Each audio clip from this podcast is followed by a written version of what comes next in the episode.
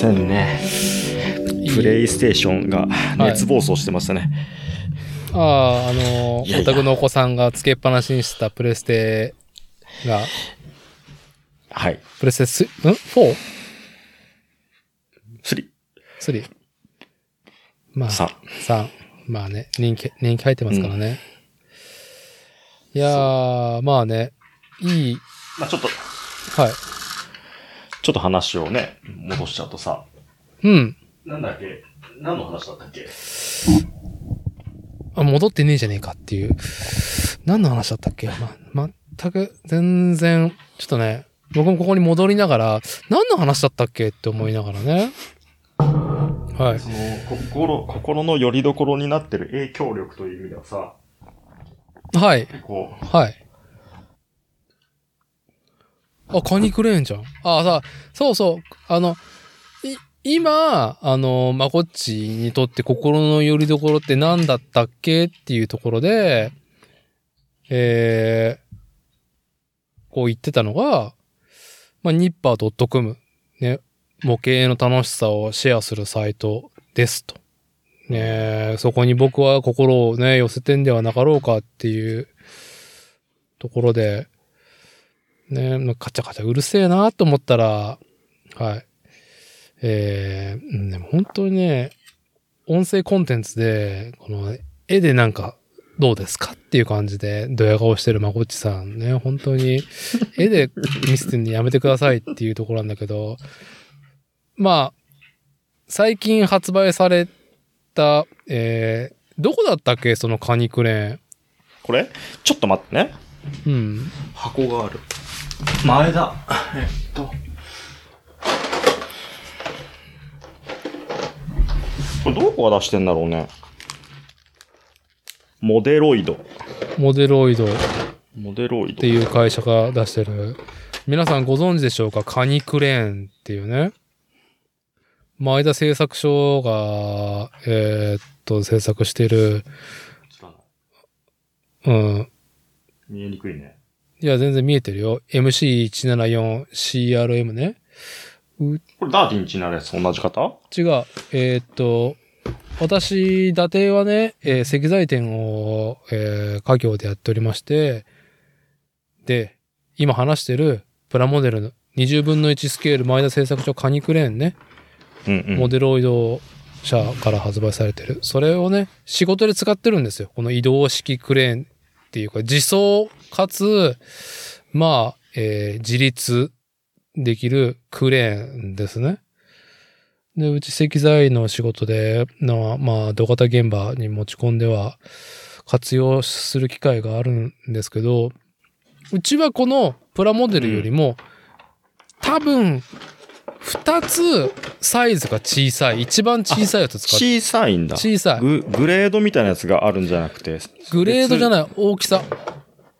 だから単純に大きさによって、えーまあクレーンの肝である、えー吊り上げ重量だよね。うちは1トン、1トンを微妙に切ってるからね。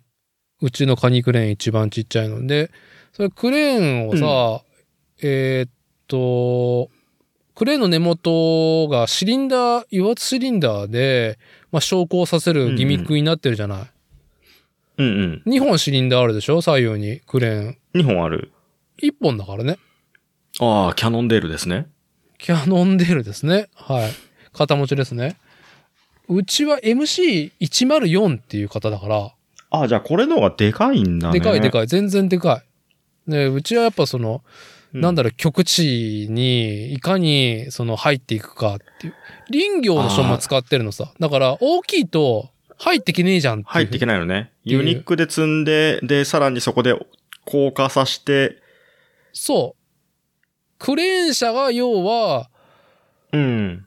あー入っていけないっていうところに自走して入ってくっていうね。だいたいうちのやつは幅が600ミリぐらいかなの幅が、の道であればいけるってやつかなああ、はい。トヨタのん、トヨタの、あれですね、歩行体ですね、それは。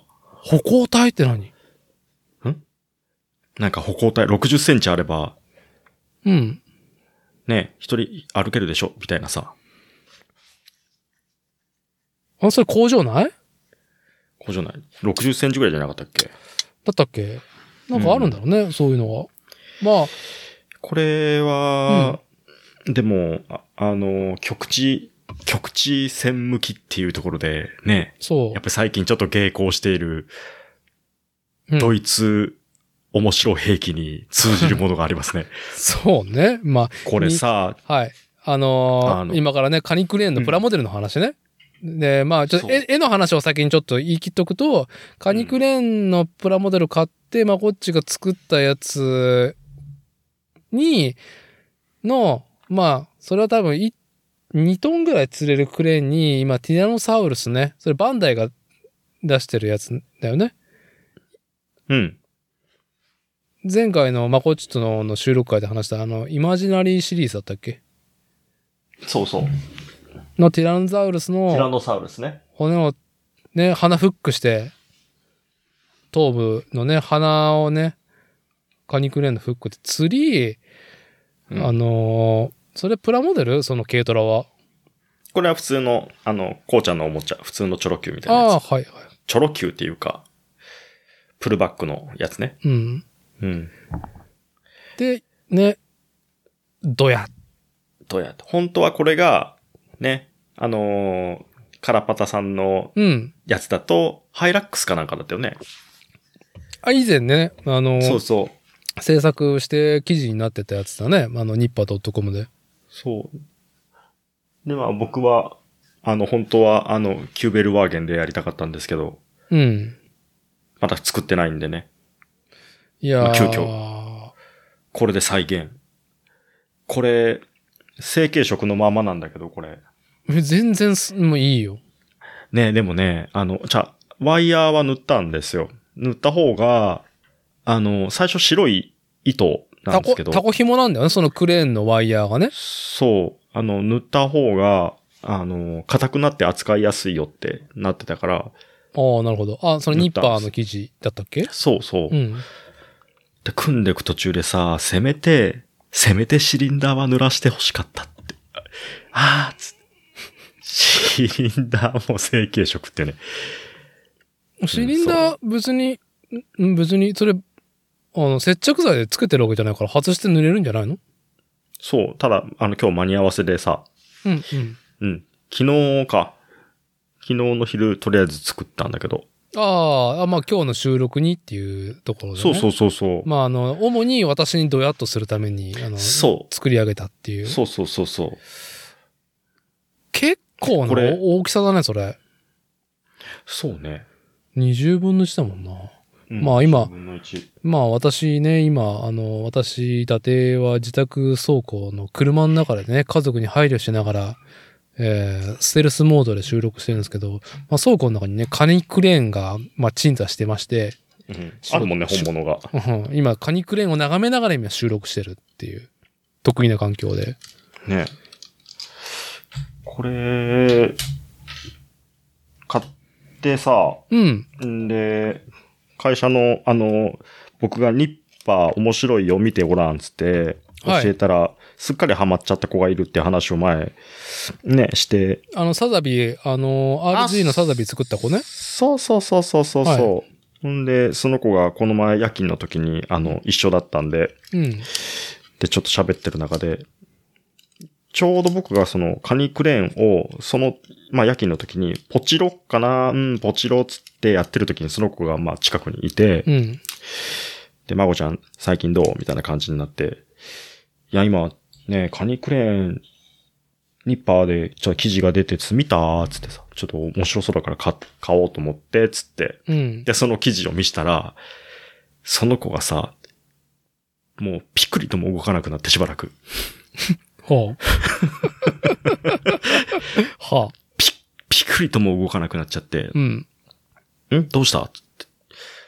いや、まごちゃん。いいね、これ。つってさ。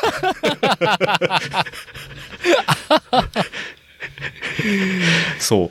これいいね。ってカニクレーンに、なんかこう、すごく反応を示してたんだよね。で、うん。なんだろう、でも、ちょっとその感じわかるっつって、もうその、僕も、その、まあ、そのティラノ釣ってる、そのカニクレーンの絵を見て、はい。ああ、すごい、やりたい。これでもいいなと思って、ちょっとときめいてたからね。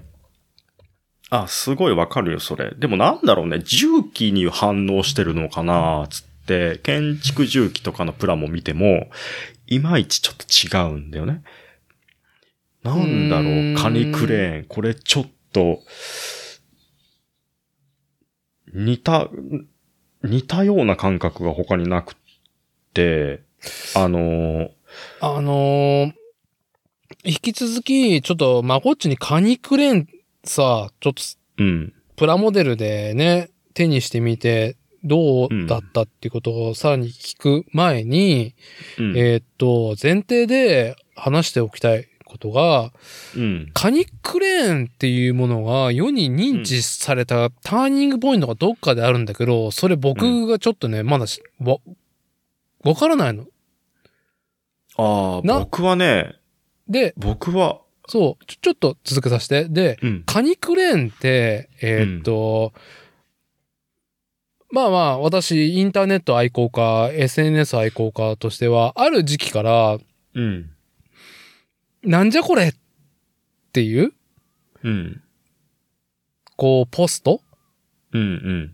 がされるわけね。川の中でカニクレーン足張って、その仕事してるやつを、たまたま通りかかった、そのツイッターアカウントの人が写真撮って、うん。なんじゃこれっていうので写真アップしたら、だいたいリップに、あ、立ちコマだとかね、光学機動隊の。ああ。立ちコマリアアルにあるんや、みたいな感じだったり青色、青色塗ったらぽいねっていう。とか、うん。SNS で見かけるのともう一個あって、うん子供への認識が異様に高いの、カニクレーン。ああ、そうね。僕そっちだな、知ったの。トミカであるのさ。そう。トミカでカニクレーンあるんだよね。ある、あるある。でも、トミカのカニクレーン以外にも何か子供たちにインパクトを与えた何かきっかけがあるはずなんだけど、そ何なのそれ？う。わからない。僕はカニクレーンっていう存在は、えーっと、結婚して、で、妻のお父さんの石材店を手伝うようになった、うん2016年に、仕事道具として初めて本物と開口し、そっから使い始めてんのね。うんうんまあ、だから、まあ、うん、こういう仕事の専門用品。まあ、後々、えーっと、まあ、マウンテンバイクのね、トレイル作りで林業の人と関わっていたっていう中でカニクレーンの世間話をしてたら、あ、うんううちでも結構使えますよ、みたいなね。うん。うんうんうん。えー、どれぐらいの規格のやつ使うんですかみたいな世間話するようになって、まあ世の中にこういう、まあ汎用クレーンだからさ、一応。うんうんいろんな使い道あるんだなと思いながら、それに反して、うんなんでこんな知名度あるんだろう、カニクレーン。何かで多分登場してるね。子供の認識の仕方が、あの、うん僕は仕事で使わないから、一番最初に出会ったのが子供の言葉だったんですよ。はい。で、トミカを見に行ってる時に、どれか一個買ってあげるわ。選びなって言ってる時に、カニクレーンだって。言って、はい。ほうと思って、あ、これのことつってさ、で、そこで僕カニクレーンを初めて認識したんですよ。トミカでね。トミカでね。で、トミカを見る前に子供が発した言葉でカニクレーンって何ってあ、これっていう。うん。だから何にも知らなくて子供が先に知ってたから、うん。で、子供はトミカの前に知ってるから、トミカを見てカニクレーンだって言ったんだよね。うん。だから何か別の、まあそれが絵本なのか、アニメなのか、わかんないですけどね。当時保育園に行ってた上の子がね、うん。発したんですよね、それを。だから、何かしらの話で多分出てきてるんだと思う。ね、何なんだろうね。うん一時期ちょっと検索したんだけど、なんかそれらしいものヒットしなくて、まあそのまんまっていう感じではあって、で、で、それついにか、プラモデル、うんスケールモデル化かっていう。うん。その、カニクレーンってさ、この、今ここにさ、あの、カニのロゴ。カニちゃんね、あのダブルピースでアヘ顔のカニでしょ？そうそう、ダブルピースでアヘ顔の、うん。ちょっとあの、ね、アヘ顔だね。これさ、ステッカーが、シールがさ、うん。このカニクレーン、カニちゃんのマークと、もう一個前田の、えっ、と、ロゴっていうのかな？うん。と選べるんですよ。ああ、なるるほどね。はい。シシールがね。はい。で、迷わず僕はこっちを貼ったんですよ。こっちで知ってるからね。うん、うん。この、ロゴというか。ね、あの、ダブルピースでアヘ顔してるカニちゃんのキャラクターの下に、ひらがなでカニで、カタカナでクレーンっていうね、あの、ポップ体みたいな感じの丸フォントでね、そうね。描かれていうる。ん。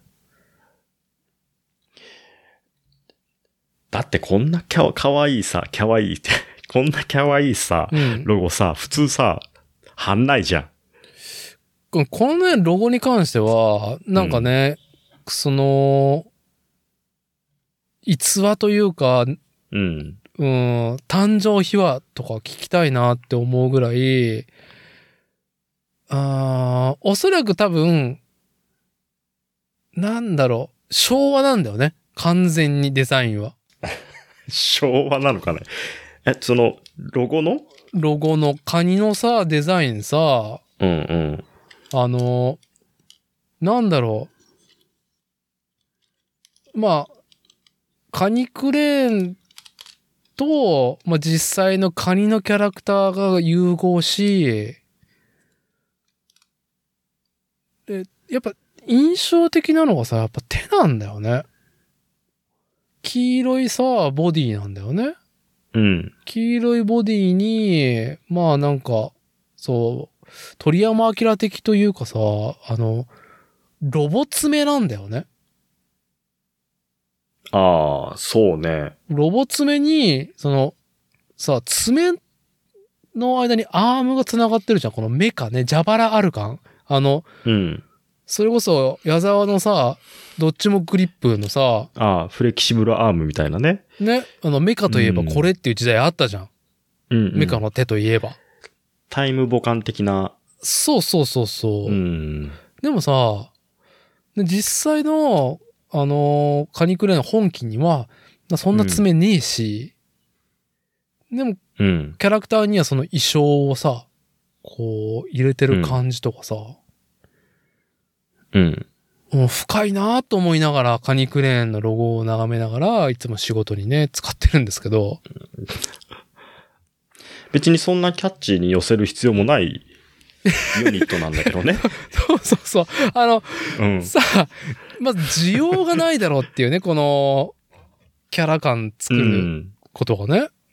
ねえ。え、何ふざけてんの？ってなっちゃうもんね。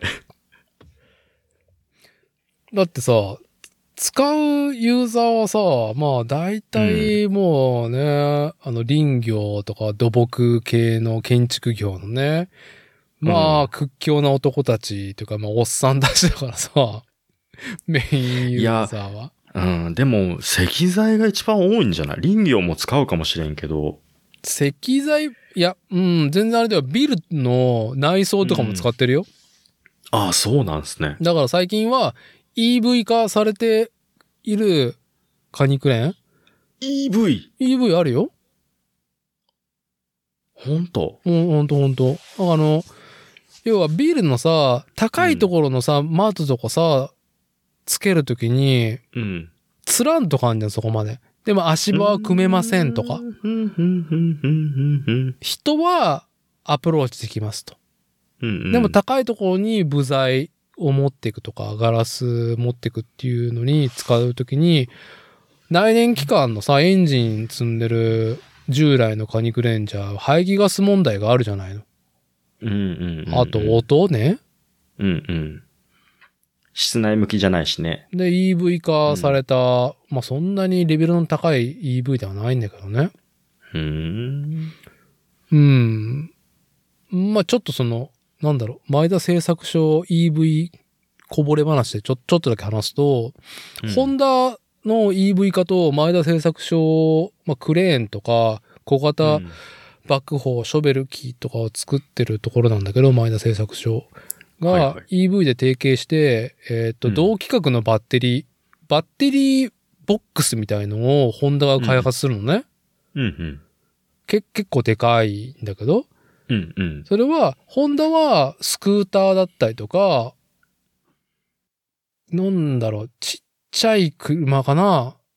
に1個もしくは2個挿して、で、家庭で充電できるっていう電池ユニットを作って、で、手、で持てるような、キャリーできるようなハンドルもついててね。うんうん、それを、その同規格の電池ボックス、バッテリーユニットを前田製作所も使える機種をこれからも出していくんだって。ほうほうほうほう。で、第1弾は、あ、違うわ。勘違いしてた。これ小松と提携した話だ。ああ、小松ならわかるな。ああ、失礼しました。小松のちっちゃいマイクロショベルの話だった。すいません。忘れてください、この話はうん。ただ、個人的な願いとかうも、ん。うん。わかんないけどね。もう本当になんかちょっとね、あの、うちの仕事のね、あの、ね、初老がね、この重量物を扱っていくっていう上で、うん、早く機械化を、より機械化をっていうね、あの、念願もあって、ついでうんカニクレーンもホンダと提携してくれたらなって願いがあった。はい。ホンダと提携すると何か、あれなの、その小松とは違う広がり方が想定できるってこと？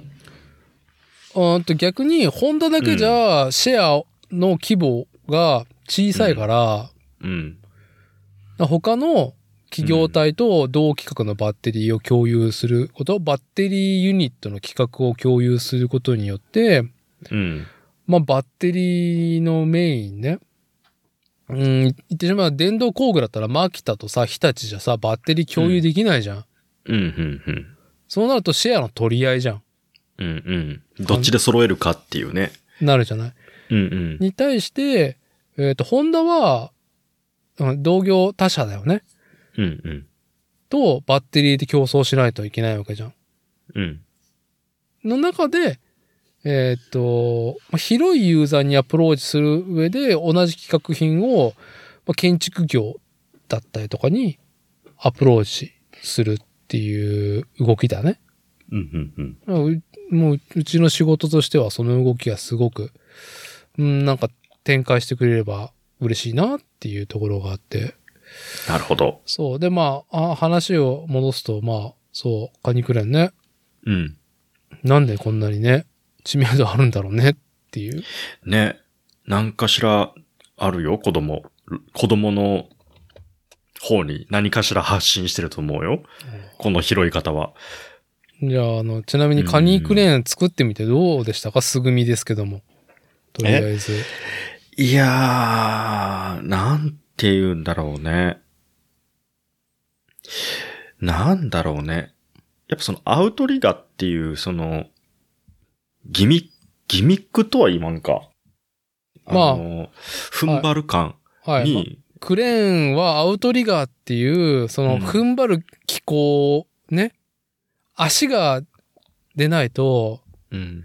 始まらないんで、クレーンだけビョコーンってね、トラックだったりとか、ケタビラから伸びても、すぐ、クレーン自体の自重で転んでしまうから、うん。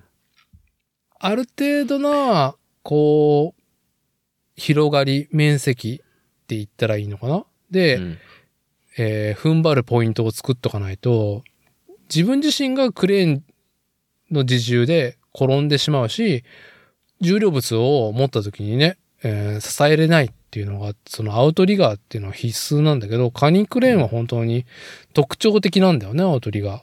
うん、そう、特徴的。すごい、あの、特徴的で、普通のさ、あの移動式クレーンとかでさ、よくある、こう横にさ、こうビーって出てきて、うん。で、あ足がドンって降ります。真横に出て下に下ろすみたいな。うん。ユニックとかでもそうだと思うんですけど、トラックについてるやつね。移動式クレーンの。そうそうそう。このカニクレーンってさ、本当にさ、足なんだよね、もう。この、回転う。カニの足感あるよね。そうそう。で、この、なんていうの？カニの足感なのかな？普通のさ、あの、重機とちょっと違うロボ感がまあまあ、はい。あるよな。だから近いもので、例えば建築、建設用の重機とか、あと、まあ、特殊車両みたいな、例えば、あの、農業関係とかでもさ、トラクターとかさ、ああいうやつ、ね、あれとは違う何かに反応してる。で、なんだろうと思った時に、やっぱ僕はアウトリガーにちょっとうん。反応してるのかな。まあ、その会社のことね、話しながらね、そうやって言ってたんだけど、はい。で、例えば、その、さっきもちらっと言ってたけど、その立ちコマ立ちコマ、広角機動隊の。そう、はいだったりとか、あと、ちょっとずれるかもしれないけど、あの、パワーローダーみたいなやつとか、うん。ちょっとしたメカ感モビルスーツとかまではいかないんだけど、ちょっとしたメカ感がカニクレーンにはあるのかなまあ、とその。ちょっとさ、てんこ盛りすぎるよね。その、四脚っていう足がある上にキャタピラもあるっていうね。そうそうそう。で、畳むとすごくコンパクトになっちゃうっていうね。まあ、そこのが肝だからね。ねまあ、だから、しかもトランスフォーム機構があるっていうね。で、ユニックで釣るんでしょこうやって。そうですよ。はい。釣ってますよ。約1トンのね。ね結構重たいんでヒヤヒヤしながら釣ってるんですけどね。トラックに乗せて搬送するときには。かわいいですよね。うーん。ゃくて、コンパ、コンパクトで強いものって、なんか、ちょっと魅力ありますよね。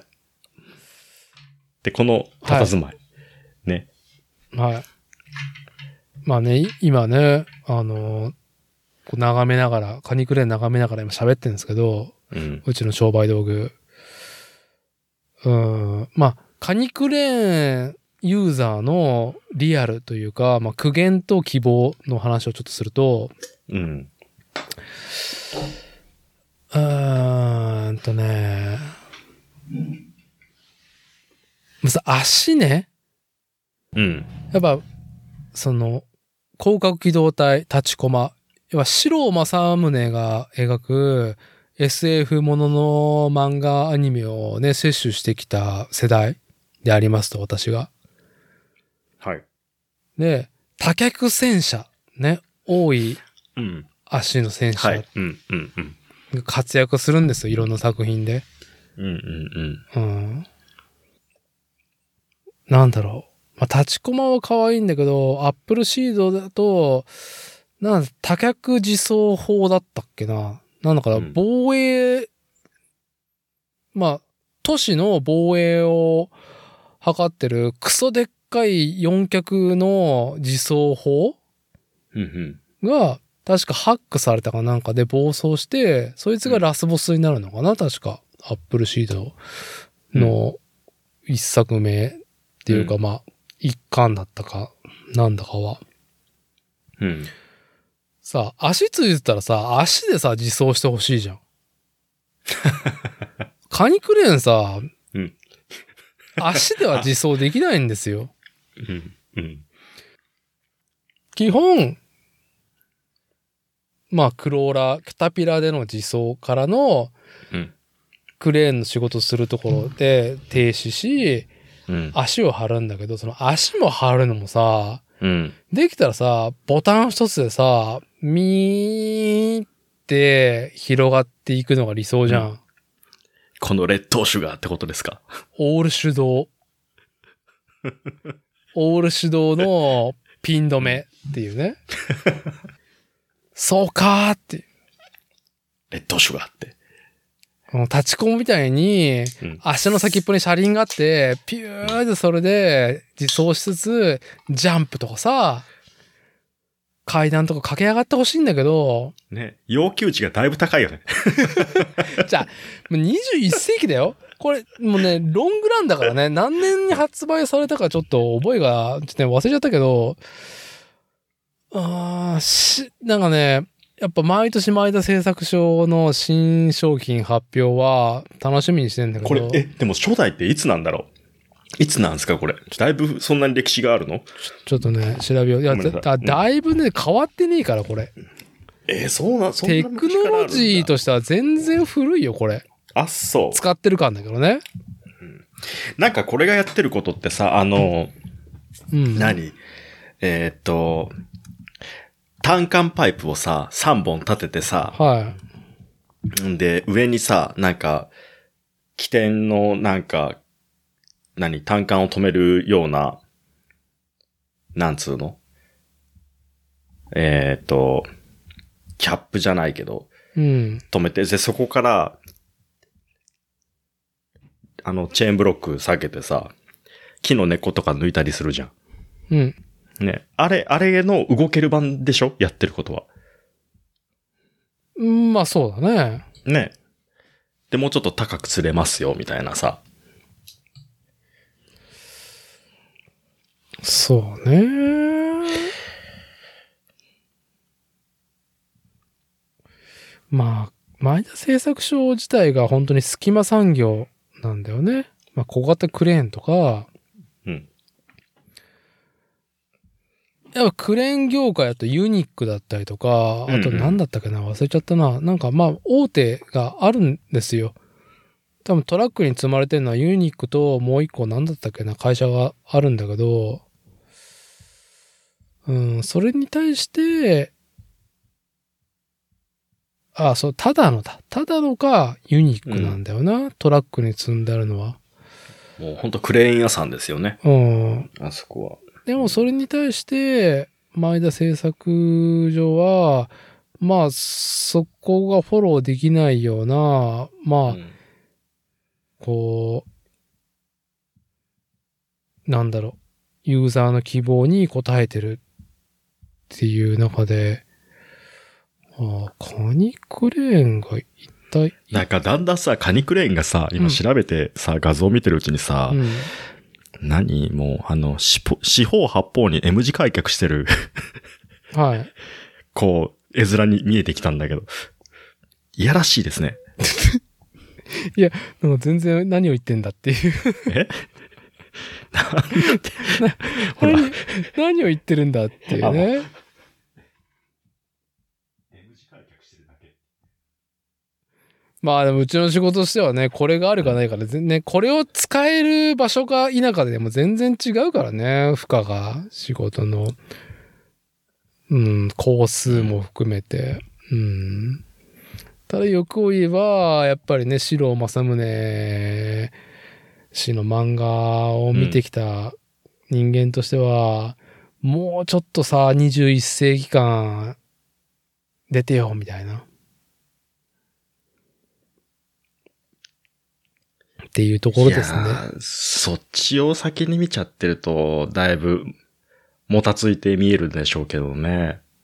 まあ、要はそのニッチな市場すぎるからうん伸びないから、結局多分ボストンダイナミックスがさ、今人型ロボットがさ、どんどん進化してるじゃん。見てる？あの、うん。ボストンダイナミックス社頼り。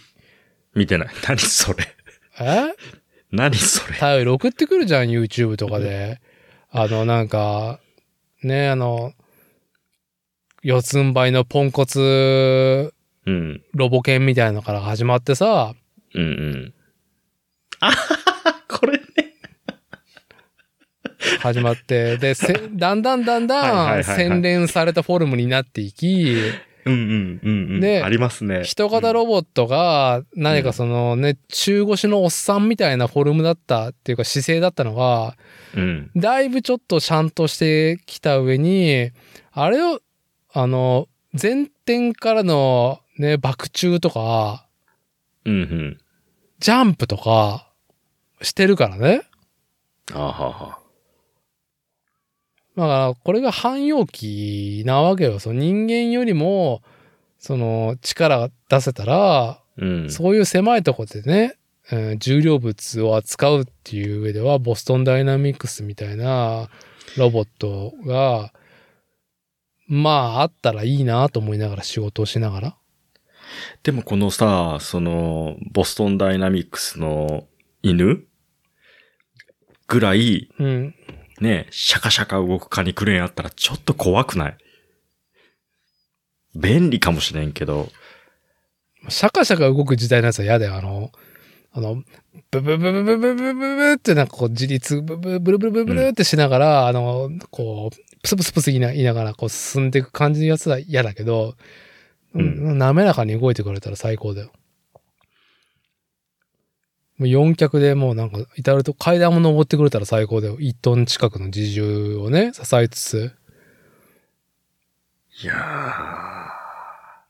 音声認識して、あ、ちょっと、ちょっと来て、みたいな感じで。そうなるのかね。せそれぐらいの技術はでももう、やろうと思ったらできるんだろうね。できるけど、その、我々一般市民に降りてくるのは、市場規模だったりとかがないとね、無理だから、うん。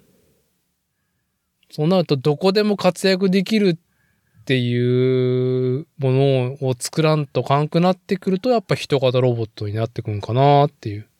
うんうん。ただ人間が使ってる道具もさ、使えるじゃん。そうなった時点で、うん。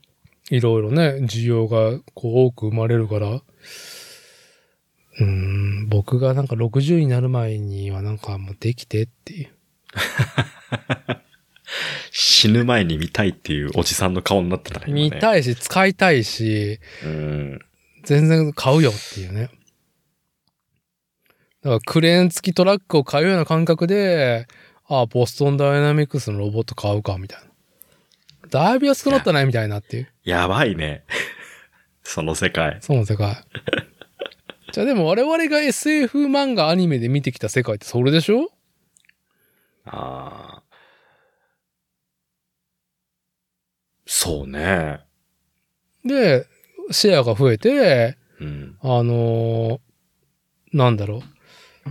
各端末ロボットがさ、同期するようになったら反乱起こされてロボットによる、うん。うん、人間が、まあなんかロボットに支配されるっていうのが来るんでしょ？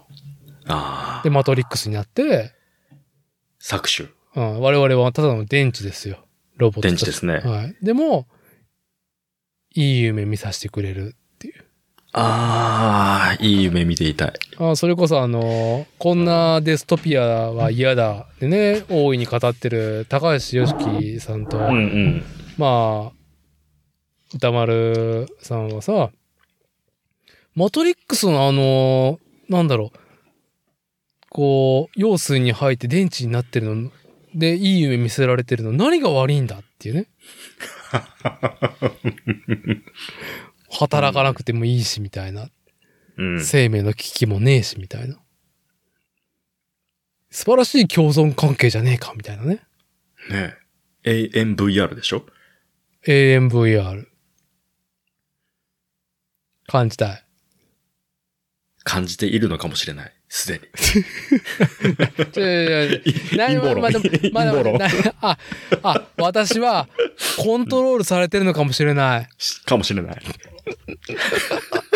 あ、ちょっと大きく、その、ニッパー .com の話に戻すよ。そうそう、思い出したよ。あの、なんかね、オタクの奥様が、なんかもう、オタク、プレステ3がね、お、ね、あの、暴走してるから止暴めて走して、で、ね、もううるせえから止めてっていう風にね、一旦中断した、流れの前に知ったのは、そう僕が言いたかったのは、そう、うんうん。ニッパー .com っていうね、うんあの、模型を楽しみ、模型を楽しむことをシェアするウェブサイトで、まさしく楽しむ、うんエンジョイをシェアしてもらって、あとはやるかやらないかなわけわけですよ。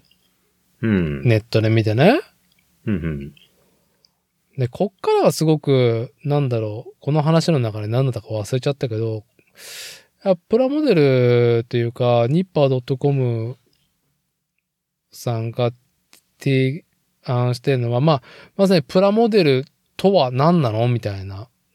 模型とは何なの？っていうね、根幹的なことも言いながらも、そんなことは抜きにして、楽しいからっていうのはどういうふうにアクセスできるかっていうのを紹介してるから、なんかの記事にビビッときたら、あこのプラモデル面白そうっつって買うわけじゃん。うん。で、どうあれ、えー素組みだろうが、色を塗ろうが、ね、合わせ目消して、なんか、なんだろう、モデラーのたしなみっていう次元まで行って、あの仕上げる。どの次元でもいいんだけど、やっぱりさ、自分の手で、えーっと、フィジカルに、えー組み上げるわけじゃないですか。塗ったりとか。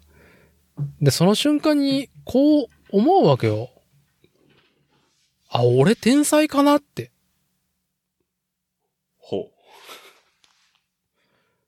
まあ、こっちもだいぶ慣れてきてると思うけど、最近プラモデう。ル。作るの。久々に作るというか、あの、プラモデル作ったことないような人が、例えばね、あおすすめされた道具を揃えたりとかして。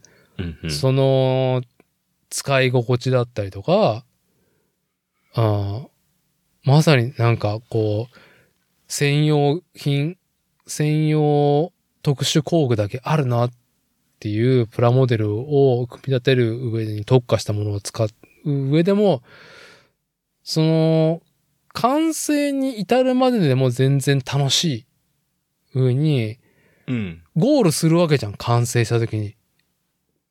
うん。な、な、何らかの線引きでね、素組みしかやんねえでもいいし、素組みやってシールとか、デカール貼るだけでもいいし、うん、墨入れするだけでもいいし、ある程度色塗るまでどのレベルでもいいけど、一旦自分が目標値にしたって完成まで行くわけじゃん。うん、うん、まあ、エレクトだよね。うん。うん。うん、もう自己肯定がライジングするわけじゃないですか。うん。これは完全に自分の内から発するものだと思うのね。うん。そもそもメーカーが楽しいよってさ、もちろん提案してるものね、プラモデル自体は。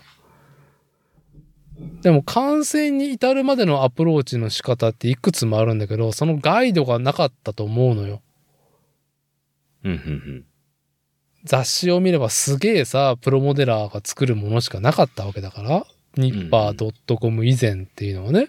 うん。まあ、簡単にね、かっこよく仕上げる方法、簡単フィニッシュだったりとか、ね、提案はあったけど、よりもっとカジュアルに提案するし、色塗らなくてもこんだけ楽しいしかっこいいよみたいなこともね、ずっと表現してるのが、ニッパー .com、去年の、ん ?5 月から始まったんか？うん。うん。あのーウェブコンテンツだけど、やっぱり、うん、まあ、こっちがやっぱ今自分は、その、宗教とか、うん、コアな、なんだろ、陰謀論には乗っからないけど、ニッパー .com を、まあ、なんちゅうの、盲信というか、もう信じてるなっていう話だったけど、でも、信じるのはいいんだけど信じるは信じてるけど、実際に気づきの多くは自分自身の手で、手を動かした結果だもんね。うん。やってみないとっていうところはありますよね。うん、で、うん。俺天才だなって自分自身で思い、ん自己肯定がライジングするっていうことは、ちょっとやっぱり、その概念を与えられて、うん。なんだろう、説得されるというか、説得と納得のね、なんか、うん。こう、狭間がなんか怪しいものが多くあるとは思うんだけど、説得と納得っていう前にもっと、なんていうのかな、あの、焚き付けられる感じね。そうね。その衝動をくれる感じっていうのがニッパーにはいつもあって、で、たそれこそ、これね、例えばこれ、ああ、あの、ミニ四駆の、ミニン四駆。なんだっけ、100、100タイトル目だったっけ？そうそうそう。で、エレグリッターってなんか積んであって、で、2、3日後に見に行ったら、結構在庫がはけてたよって話を前にしてさ、はい。以で、前の収録でね。そう。で、そのちょっと後に、こう、このエレグリッターを組んでるブログ、ね、ニッパーが上がっててさ、で、まあ記事読んでるときに、うん。ああ、そういう節目の機種だったんだっていうところと、うん。あと、すごいさ、あの、あ、そうだよな、買って作ってありだなって思わせてくれたのがさ、あの、ガツガツレースするわけじゃないから、こう、ちょっと近未来的な、こういう、そのフォルムのミニ四駆が、部屋にポンってあってもいいかなぐらいの感じ。うん。で、まあちょっと作ってみたらどうっていう言葉に、ああ、それもそうだねっつって、で買いに行ったんだけど、うん。なんかあのー今回のそのエレグリッターの時は、ちょっとこう、あ、いいかもって思った衝動を抑えてた。だけど、後日ね、ちょっとまた紐解いて、あ、そういう見方もあるよね。で、こう、その衝動を焚き付けられた、またね。うん。焚き付けられたのかな。もちろんそのカニクレーンとかさ、そういう刺激的なもの、最近だったらもう航空機にがぜんちょっと興味が出てきてるんだけど、なんかハードルがた高いような気がして、で、その、例えばタミヤだったり、ね、あの、長谷川だったり、いろいろメーカーがある中でさ、どのスケールモデルでやっていこうかっていう中で、文手さんがこう上げてくれるわけですよ。はね、70、あ、花金だ、週末ね、プラモ、い。うん、うん、うん。あのシリーズでさ、あのー、72分の1スケールのさ、値段が安いからっつって、ね、こう、そんな作りが悪いかって言うと、そうでもなくてパキッと仕上がるよみたいなさ、うん。ね、気軽にここまで組めるからどうですかみたいなこういう提唱をされてさ、やっぱりそれって、なんていうのかな、あくまでも紹介なんだよね。上手に紹介をしてくれてるというか。うん、うん、うん。で、こっちにそういう作りたいとか、興味があるっていうものに、こう、後押ししてくれるような感じ。全く知らない世界観であったら、あ、こういうの面白そうって思わせてくれるような文体だったりとか、ね、たまに来るあのハイパーアジアさんのすごい強烈なインパクトだったりとか、はい。ねなんかこう、あの、信じてるって言えば信じてる。うん、だけど、その根底にあるのは、なんかこう、そういう衝動をくれるっていう信頼感なのかもしれないね。自分の中で今とのニッパー感っていうのはさ。うん。まあ、一個ね、その信頼感、まあその、力の強さね、ウェブサイトから伝わる。うん。まあ、まあこっちの同僚ね、まあコロナで隔離、あ、いい機会だ、プランも作ろうっつって、やっとプランも作れるわっつって、うんリアルグレードのサザビーを仕上げて、ディスクに復帰した時は自慢げにそれをね、自分のディスクの PC の前に置いてみたいな。うん。まあ僕のあの、デスクのつ天井から吊ってあったからね。手、手ぐすで？手ぐすで、手ぐすで。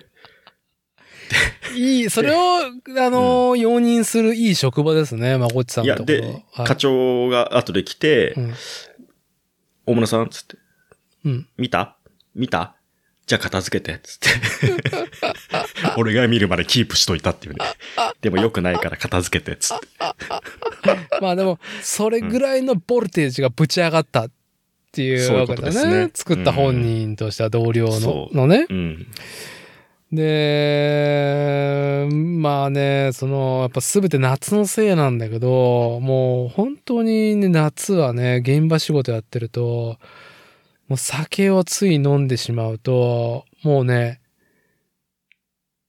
夕方に飲むと仕事終わって、うんうん。もう全てが終わるんですよね。もう本も読めない。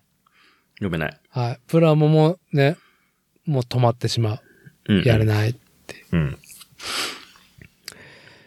いやー、ね、早く、こう、酒の量がね、控えれる気温になってほしいと思いながら、まあ、時期だと思いますけどね、文化活動していく上では、私自身が。うんうんそのニッパー .com の記事で、うん、飛行機作りたいっていう話、飛行機作りたくなるじゃん。うん、なるなる。ううんん、なる。うん。で、思わずね、クリックをね、購入まで行こうとしたけど止めたものがあって、うん。まあ、ゼロ戦の飛燕の記事見た？見た。あれ、ちょうど時間があったから、あれ、あれでしょ？あの、しあの、雑誌の付録のやつでしょ？違う違う。タミヤが、う？ん。うん、ゼロ戦の飛燕って出してたんだけど、うん。メッキバージョンが出たんだよ。で、しかもそのあメッキのボディを活かせる素晴らしい、あの、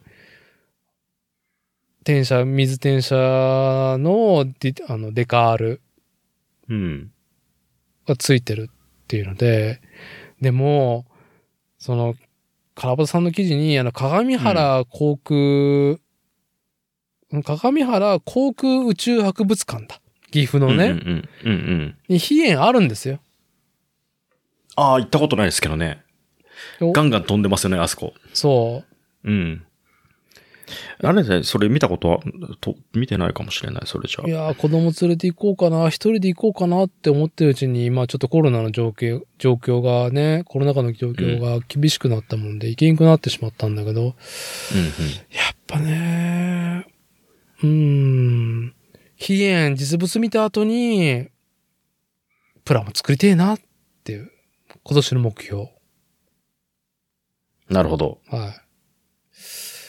まあね、まあ昨日のね、あの、菅首相の会見で言うと、まあ10月、11月にはもっとね、もっとだいぶフリーになるから、みたいな、リップサービスある会見だな、みたいな風だったんで、あら、そんなこと言ってたんですか？言ってた、言ってた。はい。やっと、菅さんね、あの、マイクを握ってくれたからね。いいなるほどいいというか、ようやくちゃんとマイクパフォーマンスしたなっていう会見でしたよ。え、それは何かどっかに上がっているんですか？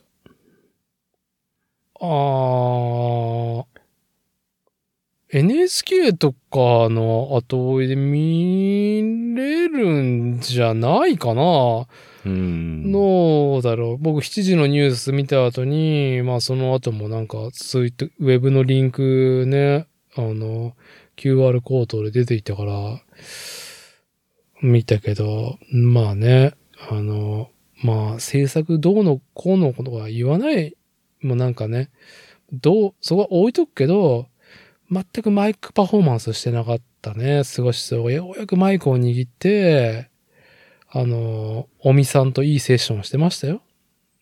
記者ともいいバトルしてましたよっていうので。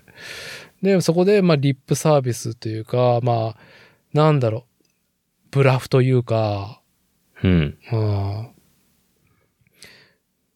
まあね、自分も全然ね、人気なくなるんだけど、人気がなくなってる10月、11月のことに触れて、いや、もうな、うんもう多分もっと緩くなりますんでっていうこと言ったから、言ってたから、まあじゃあそれに乗っかって、鏡原行ってこようかなと、行きたいなって、飛燕作りたいなああ、この記事見てない、僕、これ。このピカピカのやつね。うんじゃあちょっとね、話の流れでちょっと一個ね、一個、うん。今日話しておきたいなと思ったものを、ちょっとメールしますわ。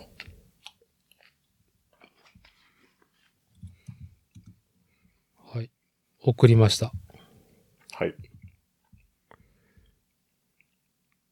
今年のね、四輪が出ちゃうの？我々の年末の楽しみ、ちょっと紹介していいですか？うーんと、まこっちと前回、ちょっと待ってね。そうね。今回の、またやんちゃだね。やんちゃなのが来たね。はい。今回の収録会は、えーうんおそらく53回になりますけれども、前回、まこっちと二人でリモートして、まあ結構ね、プラモデルの話、ニッパー .com さんの話もした回、49回、飲酒だ話、おじさんが信じるものの時にね、紹介してああの、アマゾンギフトテロをね、私、まこっち系にね、しまして。うんタミヤの楽しい工作シリーズのトリプルクローラーっていうのを模型屋で買ったら、もう、うちの家族、まあ私と子がね、もう大ヒットで今の楽しんでいるから、まあこれ黙って送りつけてやろうと思って送りつけて、ね。工作シリーズ、トリプルクローラー、まあ、まあこっち家でもね、お子さんの楽しんでるっていう状況じゃないですか。うん。まあ、タミヤの楽しい工作シリーズね、目が離せませんねっていうので、今年の12月に新商品のね、発表がつい最近されまして、今年の12月発売予定、四輪クローラー工作セットっていうね、うん。まあ、歌い文句としては、メーカー側の歌い文句としては、ミニ四駆ではありませんが、ぜひ注目してほしいアイテム。大きなデコボコも軽々乗り越える頼もしい走りが魅力の工作セットです。ね。この、なんだろう、えーっとね、なんちゃ伝わるのかな？これ、実写でもある機構ではあるんだよ。うんうん。あのーランクルがこれ履いてんの見たことあるな。ランクルとか、えー、積雪が多い地域の黒猫ヤマトのトラックが生えてるじゃん。うんうん。おむすび型のクローラーキャタピラを、そもそも車輪がついてる四輪軸のところについてるんだよね。そのおむすびクローラーが。これ可変式のやつもありますよね。ある。はい。ね。はい。そう。それがね、それがね、あのー発売、っていうかまあ、その今話してたおむすび型のキャタピラクローラーが四輪軸についているキットが発売されていて、サスン。ペンションはないんだけども、結構、その、四輪ではないね。なんちったらいいんだ？四つのクローラーがしっかり地面を設置し、駆動していくために、アクティブにね、動くんだよね。うんうん。あの、本体に対してね。これ、なんか同時にタミヤうん。の新製品情報で、タミヤのミニ四駆情報がうん。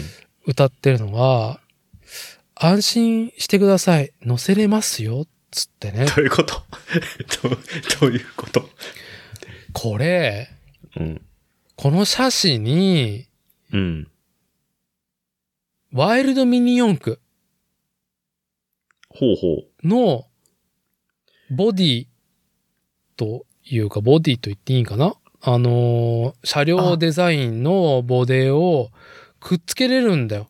ちゃんとクリップが共有にされてんの。この楽しい工作シリーズ自体のこの四輪クローラー工作セットは、な、んなんだろうね。なんかバ、バギー感のあるボディじゃない？う。そうね、ちょっとバギーっぽいというか。どちらかっつうと？うん。強化フレームでできてるみたいな。そうそうそう。それにこう。なん、うん。対して、あのー1970年代から展開しているミニ四駆のオリジナルだよね。うんうん。から、その次に出たのかな？結構ファットなタイヤを履かす、うん。ハイライズのね、車高が上がっている、まあ今だとモンスタートラックと呼ばれるフォルムだよね。ああ、そうですね。のワイルドミニ四駆シリーズが出たんだけど、今なおね、1970年代に、えー商品展開されて、今なお購入もできるし、作り続けられてるシリーズのボディをつけれるんだよね。だから、ウェブページの下の方には改造例で、マンモスダンプだよね。ワイルドミニ四駆のダンプのボディを作ってるんだけど、うんうん。ああ、だから、この他にも、うちの子供に、っていうか僕が作りたくて子供に遊べ、遊ばせたかったっていうので、えー、ブルーヘッドか。ブルーヘッドだったりとか、うんうん。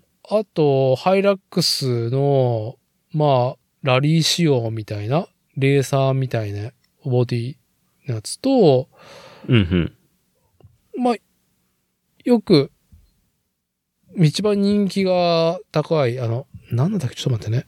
えっと、パンプキンじゃなくて、そう、ランチボックスだ。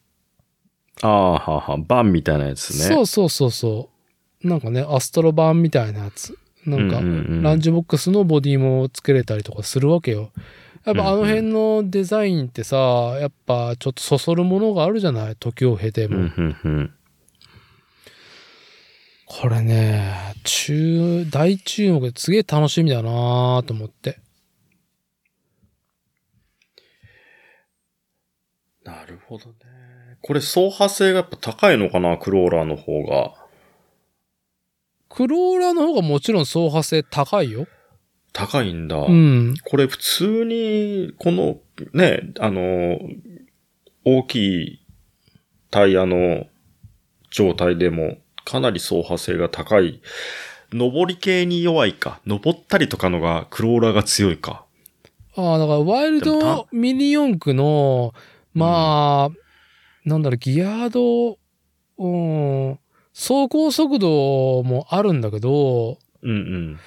ひっくり返っちゃうね、やっぱり。急斜面とか、片輪走行をしたとき、サスペンションはないからさ、四輪が独自に地面に対して追従しようっていう動きはしないからさ、ああ、ははは。あーんとね、独立喧嘩ではないけど、この今回12月に出る四輪クローラー工作セットは、とどれぐらいのスピードが出るんだろうね。ああ、だからね、今我々が楽しんでいるトリプルクローラーってクソ遅いじゃん、あれ。うん。まあ結構ゆっくりめのギア設定で、うんまあやっぱローギアだから、うんうん回転は遅いけれども、すごいトルクね、フルな、うん、あの、駆動力出すと思うよ。あの、エレグリッターをさ、うん。ね、やっぱりあの上の子に取られるわけですよ。取られて。作ったら。とりあえず、うん。うん、とりあえず素組みの状態っていうのかな？形だけしてさ。ではい最終的には、シール貼って、クリアかなんか吹いて、うんで、ちょっと馴染ませてとかやろう、やりたいなと思ってたんですよ。うん。まあ、デカールじゃなくてシールだったからさ、はい。ね、あの、どこまでやれるかわかんないけど。ただ、それをやる前に取られるわけですよね。うん。、で、一生懸命コースを作るんですよ。うん。うん。段ボールで。段ボールで。はい。ジャンプ台は飛べねえぞ、多分それは、とかさ、うんそのコーナーは多分回らねえぞ、みたいなのを一生懸命試行錯誤してやってるんだけど、やっぱ前にも言ってたけど、ミニ四駆って、あの、遊ばせにくいんだよね。遊ばせにくいね、室内だと。うん。そう。で、反対側でキャッチしてくれる子がいて、こう、チョロ Q を走らせ合うみたいなさ、うん。そういう遊び方ぐらいしか多分、できなくて、コースがないとさ。この、クローラーのやつは、だからそのスピード？うん。あんまり速すぎちゃうとまたそれはそれでさ、お前どこまで行くんってなっちゃうし。ああ、いや、これだから変速機はもちろんないからさ、モーターの力を、まあ、高回転に振るか、トルクに振るか、ね、トルクにもちろん振ったら、スピード遅いからさ、うん。ああ、じゃあやっぱこれゆっ、くりだと思うよ。トルクに振ってんだよね、うんそんだけ。うん。当然そうだよね。当然そうだよね。これでシャーンって言っちゃったらギャグだよね。うん、シャーって言って、ちょっとした段差登れないとかね。ああ、シャーンって言ったら登れんくなるもんね。うん。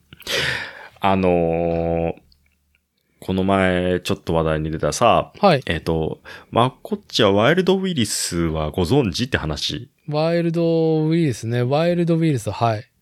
で、あの後に、僕の人生に通ったかどうかを冷静に考えてみたんだけど、やっぱ通ってなくて、ラジコンは僕なかったんですよ。うん。うん。あの子供の時にね。んで、物心ついてからもう、えっ、と、ミニ四駆はちょっと触りはしたけど、えっ、と、ラジコン自体は全然通ってなくて、で、まあ、そっからタミヤのラジコンをさ、まあ、その、いろいろうん。見ていって、最終的にコミカルシリーズね、はい。を見た時に、超面白そうじゃんと思って、あ、見ちゃった？見ちゃった、あのータミヤの、あの、パイセンですか？ねえ、あの、紹介動画とかもいろいろ見てて、うん。まあ、これ、ほまあ、ホットショットの、コミカル、コミカルホットショット。うん。うん。うっかりポチりそうなとこまで行ってさ、おちょっと待って待って、つって。RC ね。うん。あのープロポートバッテリーとか一切合切、あのーセットになっていて、もうこれ買っとけば走り出せれますよっていうのが2万そう ?2 万5千円ぐらいの定価で2万円切ってんのだっけ？割引で。な？んいくらだったっけ？危ないよね、あれ。危ない。で、あれ、走らせる感じもさ、結構面白そうっすね。うん、早いしね。うん。なんか結構クイックな動きもできるし、うん、うん、うん。おい、これ。見た目もね、あの SD 世代の僕としては何にも違和感もなく、うん、うん、うん。いいじゃん、いいじゃんってなって。はい。そなんかね、あのーまあ、うちら、我々っていうか、僕自身もプラモデルとかミニ四駆で、うーん楽しんでる一個の方向性としては、自分も楽しいし、子供も楽しめるっていうのが一個ね、やっぱウェイト大きいと思うんですよ。う。うん。で、まあまだうちの4歳児にはこのスピード感はちょっとまだ早いなと思ったのので、ちょっと思いとどまってるんですよね、タミヤの電動 RC は。小学校のどうすか？中学年 ?3、4年ぐらいとかにならんと、ちょっちょっと。と厳しいよね。ワイルドウイルス、うんと、コミカライズされた方はワイルドウィーリー2とかなのかな、うん名前がちょっと変わるんだけど、早いんだよね、結構。早い。早い。早いし、でも、えっと、スピードコントロールは、プロポの方でコントロールできるんだけど、子供なんかね、もうフルスロットルロットルるじゃん。うん。うん。ああサーボのね、あの、ハンドルの切り角なんかもうね、0かうん1じゃん。うん。そんなもうパー、パーシャルな操作はできない。ああパーシャルの操作ね。うん。でも早いなと思い、いながら、一個、じゃあこのラジコンでどう遊びますか？この走破性の高い、タイヤのでかい四駆、四輪駆動のうんうん。RC タミヤの、まあコミカルシリーズもそうですけど、うんうん。マゴッチとあの話題をした時うんうん。に、ちょっとね思い出したんだけど、してないことがあって、うんうん。実際に、じゃあ、ワイルドウィリー2とか、ワイルドウィリスだったりとか、コミカライズされたシリーズを集団でレースでなくてどう楽しむのか？っていうのの、うん。その、ありようを一回見たことがあって、僕は。おおどんなですか？もう2年ぐらい前になるのかな。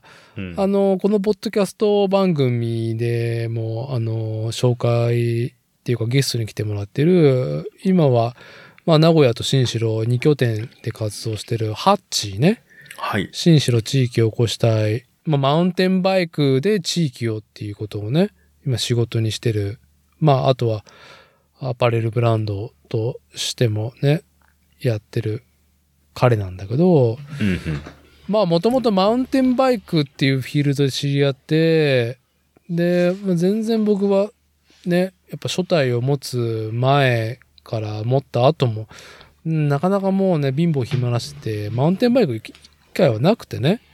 うんうんで、東海地区のローカルトレイルに行きたいなと思っても全然ちょっとね、機会がなかったんだけど、ある時ハッチに、ちょっと久々に行きたいんだけど案内してよとも全然ないから、その土地勘がっていう。うんうんで、多度大社の方にね、ちょっと案内してもらって行ったんだよね。はい。で、僕も、その、よくいマウンテンバイクで遊んでる時期は、は、ああ、ここ来たことあるわっていう感じで思い出はあるんだけど、一人で行こうっていう、遊べるような感じではないから、それはちょっとハードル高くなるんだよね、やっぱり。うんう。うんん。で、まあ、一日、半日以上楽しんで、トレイルを。で、車止めてるところに戻ったのね。うんうん。そしたら、どうだろう。全然僕らが走ってきたところとは違う散策道から、まあ、50代後半、60代の、まあ、お、まあ、紳士たちが、うん。全員、10人ぐらいがね、うん。全員プロポ片手に、横に、ワイルドウィリースみたいな、ね、ファットタイヤを履かした四輪車を、ね、RC を搬送させながら、その散策道から現れて、我々が車止めてたところに、うん。で、おのおのが、こう、隊列ね、こうう、ん。すごく規律ある隊列ではなくって、おのおのがそれぞれそのラジコンでアタックするセクションを見つけては、段差を走破し、下りを転倒せずにこなしていくってことをね、だいぶゆっくりなスピードでやっててね、うん。まあ、世間話もしながら、うん。何それあ最高じあ、ゃん。そういうなんかたしなみまあ、うちの近所だとさ、その、そういう年齢差の人たちは、あーっと、野鳥が集う公園に、まあね、あの、キャノン砲みたいなカメラを持ってて、まあね、うん、野鳥談義、カメラ談義をしながらさ、時間を過ごすあとかさ。もうそれは、それはその、あれだね、あの、レンズに金をつぎ込むのか、バッテリーパックに金をつぎ込むのかっていう。そうそうそうそう、そういうね、うん、あの、たしなみを見てね、俺らはゲートボールじゃなくて、RC だっていうスタンスなんだよね。うん歩くから健康にいいしね。健康にいいしね。ね。伴走してるよね、だってね。そね。う。まあ、スタンド使いのように、あの、ね、50歳になって、はいね、そうなん、ね、ダッシュ四駆ロみたいにさ、ね、ミニ四駆をこう、ね、アイスホッケーのこう、レバーみたいなやつ、棒みたいなやつでさ、操作しながら後ろから走って追いかけるなんて無理じゃん。そう、あとはその RC の遊び方のトレンドで、あ結構 BMX、ストリート、パークやってる連中で、ラジコンブームがあってね。ああ、そうなんですか。実際にうん。BMX のプロと呼ばれる、えー技量を持ってる人が、うん。ライダーが、プロの、なんだろう、ラジコン選手だった、掛け持ってた時期があるから、ほう。通ずるところがあるのかな？その、身体的なフィジカルなところと、なこだわりみたいなところで。うんうん。で、それでなんか一時期 BMX ライダーとかマウンテンバイクライダー、ラジコンを始める流れを、まあ近くで眺めて、やっぱドリフトだったね、その時は。ああ、ラジコンなんだね。ラジコンの専用電動エンジン？エンジンじゃなかったね。RC だったね、うんラジコンだったね。RC で、まあ、結構、ドリフトに特化した車種だったりとか、タイヤとかある、出てるから。それで楽しんだりとか、まあ実はうちの近所、竹豊インターの近くにコースあったりとかするからさ。ありますよね。レースコース、オンのね。で、うんうんまあ結構実際に乗ってる車もいい外車乗ってる連中がね、まあ週末にたら集って、うん。ピットでね、自分の愛車を出まあすよね。で、ちゃんとあの、見晴らし台があるから、その上に乗ってね。うん。あそこ何気にすごい、ね、マシン結構集まってますよね。とね。まあ、チラ見しかしてないからわかんないけどさ。なんかの時にね、あの、自転車でうん。通りかかった時に、ちょうどそういうやってる人たちが何人か見えて、うん。で、あの、見させてもらってさ、隅っこから。はい。で、ちょっと、あの、セッティング、チューニングしてる時に、声かけたことがあって、うん。あの、全然門外漢なんですけど、つって、これはどれぐらいスピードが出るんですかとかさ、はいそういう話からね、これはいくらぐらいで揃えれるんですかとかさ、うん。うん。まあ聞いてた時に、その人のボックス、ツールボックスみたいなやつ見てたけど、まあね、パッと見た感じでさ、あ、これやべえやつだなってわかるぐらいの充実したそのツールボックス。はい。いや、まあ、さ、うん。タイヤ一つにしても、路面の温度を測定して、うん。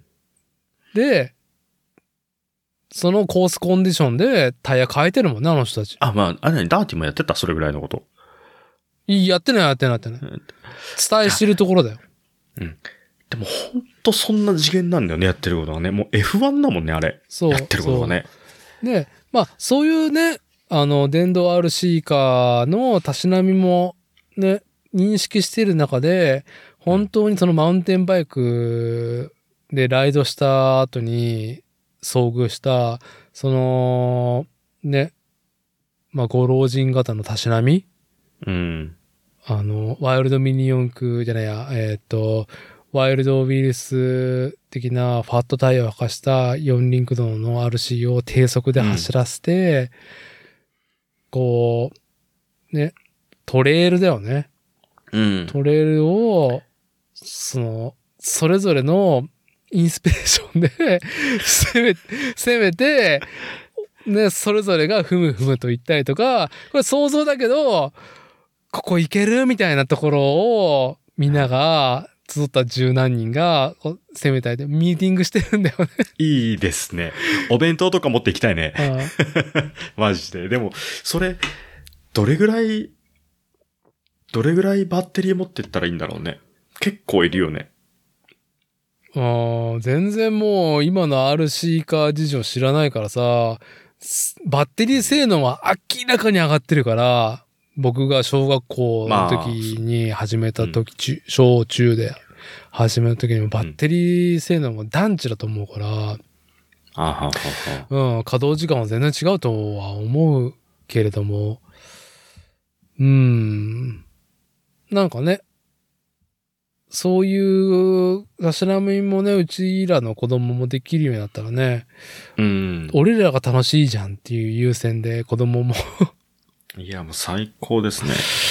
まあでもね、その RC はね、まだ先だなっていうところでね、うん。結局 RC 我々買っても楽しむのね、お父さんたちだけじゃないかみたいな、白い目をされるってね、あの妻からも子からもね、うん、される状況。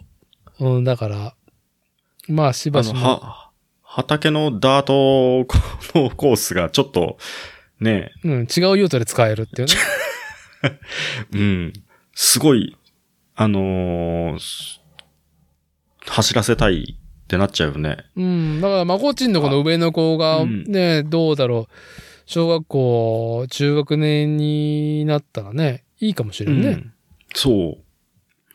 今、ミニ四駆でもだいぶ興味引いてるからね。うんまあ1年生だけど、肉と四駆の、要は切り替え方っていうかさ、はい。はい。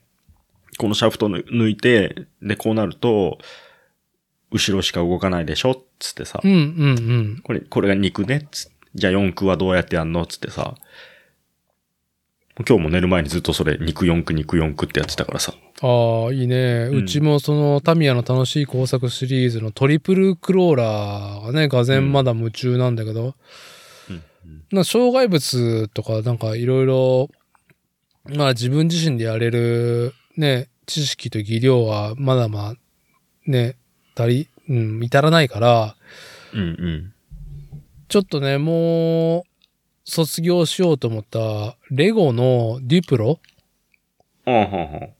レゴブロックの、まあ、幼児が遊ぶ版のあの、でかいやつね。1ブロックがね。うん。あれで、ちょっと高低差作る、コースを作るっていうので、レゴデュプロの使い方をもう一回掘り直すし、うん、二人でね、そのコース作ってね、高低差作って、で、うん、遊んでるね。遊び直したね。レゴデュプロを改めて。はいなるほどね。まあ、とりあえず今年の年末は、この四輪クローラー工作セットがね。ね、こ。れ、面白そうですね。うん。また、この見た目と、そのサイズ感がまた良さそうだね。そうね。うん、いかつく、このいかつさでこじんまりしてるっていうかさ。結構多分思ったよりもこじんまりすると思うよ。うん。そのクローラーのおむすびって。ワイルドミニ四駆の大きさを考えると。うんね、あの、ワイルドミニ四駆のボディの、ボディとタイヤの比率から想像しても、うん。割とこじんまり感ありそうだからね。好きなサイズ感だと思う。はい。うん。じゃあ、今回もですね。うん。来ましたよ。またいい時間ですよ。もう3時間近くなりましたよ。全然余裕だね。はい。これさ、はい。前回のさ、前回。ダンケルクの話。ああ、シンくんと、僕がダンケルク、あの、クリストファー・ノーラン兄貴の、うんはい、ダンケルク、そう2017年か？あれは。うん、そう。の絵。クリストファー・ノーランってさ、メメントだよね、一番最初見たの僕。ああ、メメントメメンね。ト見て、で、なんか、あの、小難しい撮り方する監督じゃん。クリスタフ、クリストファー・ノーランって。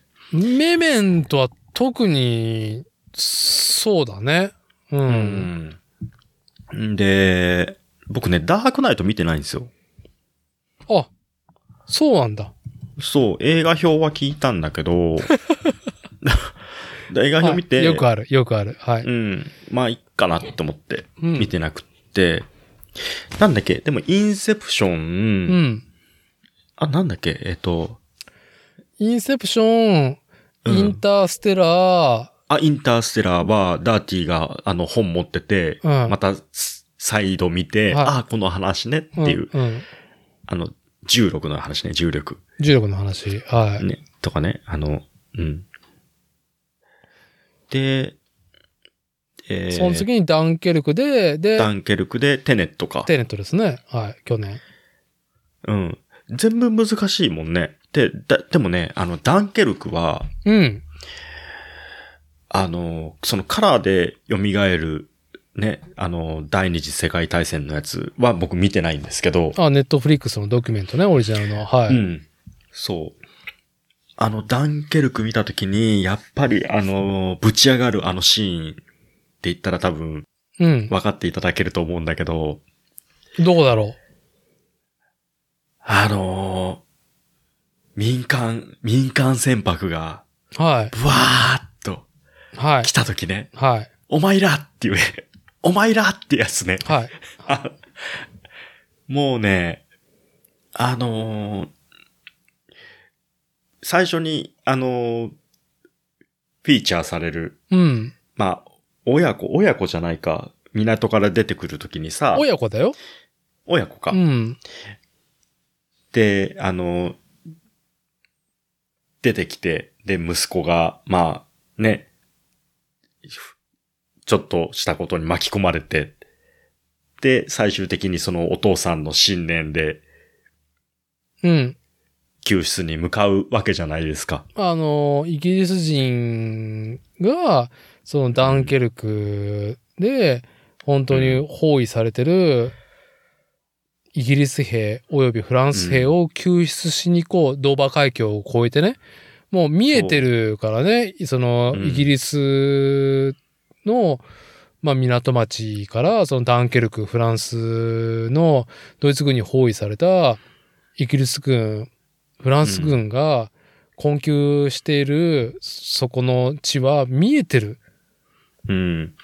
あれ？から、まあなんかね、まあまあその当時のイギリス首相もなんかね、民間にも投げかけたっていうのもあって、うん。あれって実際その、実際あった話なんだよね、あれ。あった話。で、国がどういうふうに、その民間にアプローチしたかっていうのは僕ちょっとその、は、細かい話は知らないんですけど、うんあれってさ、民間船をさ、どんだけ投入したところでさ、あの、前回、シンくんとの話の時にも言ってたけど、うんあの、乗せれる人数なんてさ、知れてるわけですよ。はい、はい。ね。で、そんな民間船がいっぱい頑張ったところで、そんなに意味ないじゃんっていうところなんだけど、一番の目的ってあれ、的が増え、増えることなんだよね、要は。まああのデコイの役割があって。ドイツの U ボートね、潜水艦がね、あのーうんドーバー海峡を張ってたっていうのね、実際、あのー戦闘艦は、えっ、と、魚雷撃ち込まれてね、沈没しちゃうしね。うんそうそうそうそう。で、一人でも多く救うっていうのもあるし、その、デコイとしての民間船、うん。おとりとしての民間船であったり、まあもちろん大きいやつが狙われるっていうのはあると思うんだけど、うん。まあそういう、いろんなね、作戦、思惑がある中で、でも結局結果としては、その、現地にさ、あんだけの民間船がさ、うん有志がバーって集まったわけだよね。そうそうそで、まあこれは、あの、史実が元で、そんなね、あの、胸圧とか簡単に言えるようなことではないのかもしれないけど、あの、あれを見たときに、あ、この感覚一番最近何であったかなって思って思い出してみたら。レディープレイヤー1だったんですよ。ほう。レディープレイヤー1見た？レディープレイヤー1で、あの、最終決戦のね、はい。はい。時に、すその、主人公たちがさ、はい。入り口でこう、待ってるとさ、もう、砂人ですよね。ここ、ここですよね。なんか来るみたいな。はい。そしたらもう、勇士が、おのおのが、今持ってる、マックスのフル装備で、向かってくるわけですよ。はい。はい。決戦の地へ。はぁってあれと同じ鳥肌だったっていうね。実際その、でも、レディープレイヤー1ね、あのーん？スティーブン・スピルバーグだよね？うん。あの映画あの、あの最後のクライマックスの、うん。なんだろう、あのーまあ、仮想空間でのゲームユーザーに対する投げかけうん。で、しかもその、もちろんリスクがある投げかけだったから、うん。でも、これをしないと、本当に、なんだろう、うんまずいことになる。俺たちの世界を守るためにっていうさ、そうね。なんかこうはい。大義名分があって、いや、で、そのために、図式は一緒だと思うよ。うん。だから、でね、はい、どうぞ。あのー決戦の地に援軍が来るっていう図式って昔から好きなんだけど、最高ですね。はい。ねえ、でも三国志とかさ、あの、戦国時代の日本のね、戦国時代とかでも、うんあの、よく描かれるような描写でいろんな状況があったと思うんですけど、うん。なんかこうね、うーんと、なん、なん、なんというのかな。えーっと、目的が、割と純粋なところっていうか、はい。あまり利権がない目的にね。うん。戦国だと割と利権なんですよね。その、どっちについた方がとか、なんかこう、どっちに加担した方が、えっ、と、自分たちがより良くなるかとか。うん。うん。うん。もちろん命をね、もうとして、忠義を通すっていうパターンもあるはあるんだけど、往々にして、利権っぽい印象が強くて、うん自分の中ではね、うん。なんかこう純粋にバラバラの人たちが、右往の衆が決戦の地に集まってくるっていう図式ってはいなかなかなくって、うん。ね、お家がお家に命を捧げるためにうんって。いうのじゃなくてね、全然、でも点でバラバラな右往の衆が集まる瞬間っていうのかな。うん。うん。が、なかなか、あのダンケルクのあの、シーンと被るのが、なんか戦国でも三国志でもないし、なんだろうなと思ってみたら、はい。ああ、レディープレイヤー1の映画あの、シーンだ映画かよっていうね。史実に対しそうそうて映画かよっていうね。そう。だけど、はい。ガン、ね。だけどガンダムはまだ来ないみたいなね。ネタバレになっちゃうね。いやいやいやまあまあ、今更では全然あの、ガンダム出ますよで、レディープレイヤー1が散々キャンペーン貼ってるから。ねい。や、でもね、マゴッチが、その感覚で見てるんであれば、ダンケルクを、うんうんもうね、騙されたと思って、うん。うんあの、ワールドウォー2最前線、カラーで蘇る第二次世界大戦っていうネットフリックスオリジナルのうん。ドキュメンタリーうん、の1話だけで1話50分。第1話、あの、電撃戦？ドイツの電撃戦うん。に、うん。ダンケルクっていうものが起きてしまう状況？うんうん。と、ダンケルクっていうクリストファー・ノーラン兄貴の映画は、うん。もうほんとセリフがクソ少ないから、あれ。うんうん雰囲気で状況を読み取るんだけど、うん。うん。いろんな動向が、ね、それこそ最終的に民間船舶があの集ううん。理由とかの補填を、あれだからね、あの、史実でちゃんと追うから、くっそ面白いよ。ちょっと見たいな、じゃあ。で、なるほど、ね。多分マゴッチはイギリスのチャーチルに、チャーチルがもうめっちゃファンになると思あ、何？そんなに、そんなにいい人なの？う。いい人っていうか、うん。ああ、な、なんとなく漠然とチャーチル感っていうのを持ってたけど、うんうんあ、こりゃ、そりゃ、時代の人だなって思う。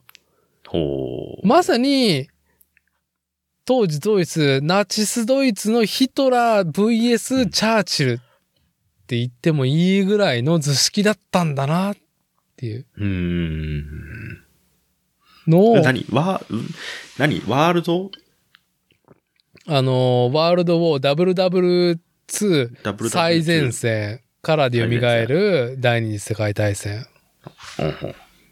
は、ダンケルクを見た後だと、もうクソみそ面白かったから、なるほど。で、やっぱ我々ね、ニッパー .com ファンとしては、その、各さ、ライターさんとか、その、寄稿してる方たちがさ、飛行機作るじゃん。うん。で、飛行機といえば、メッサーシュミットメッサーシュミット。ドイツ。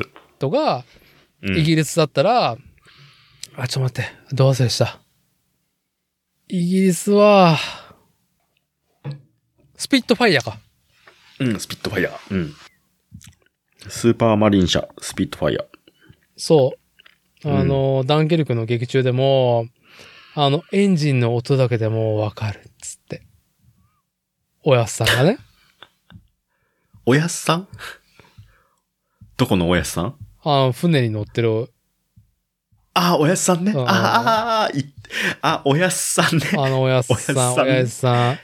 はいはいはいはい。後ろから来るスピットファイヤーに対して。あの、目をつぶりながら、うーん、ぬむうむっていう感じで、このエンジンを。まあ、地獄のね。あしかもロールスロイスだからね、エンジン音って。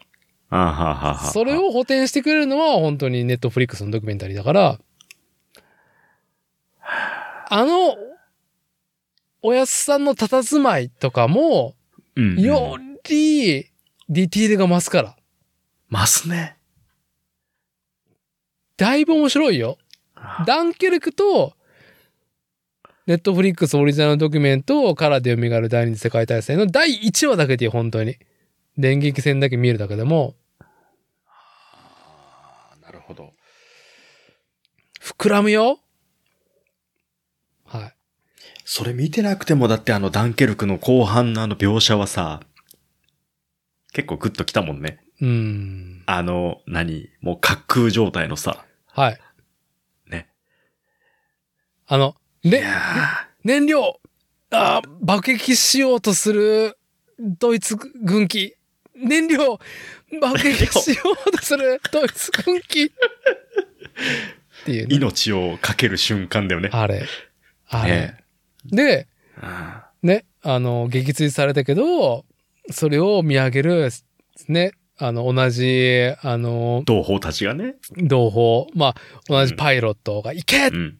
けっていう、あれ。やばいね。あ、おすすめ、おすすめです、これは。はいや、いい、いい映画でした。い、はい。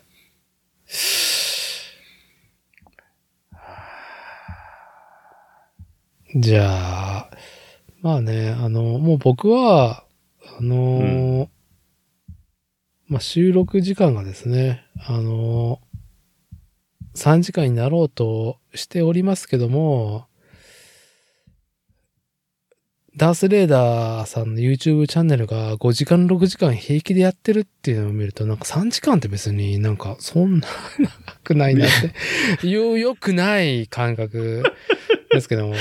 ああ、でもさ、はいそのダー、ダーティー最初にさ、うん。あのー最初にこのビールをプシュッと開けた時うに、ん。朝ね、あの、仕事行く前の人に、こんな飲みたくなるような音をみたいな感じで言ってたけど、はい。多分作例ね、これ、あの自分も、あの、例えばダーティーとうん。シンくんのやつとか、ダーティーとリエボーの回だったりとかね、自分が出てないやつを聞くんだけど、はい。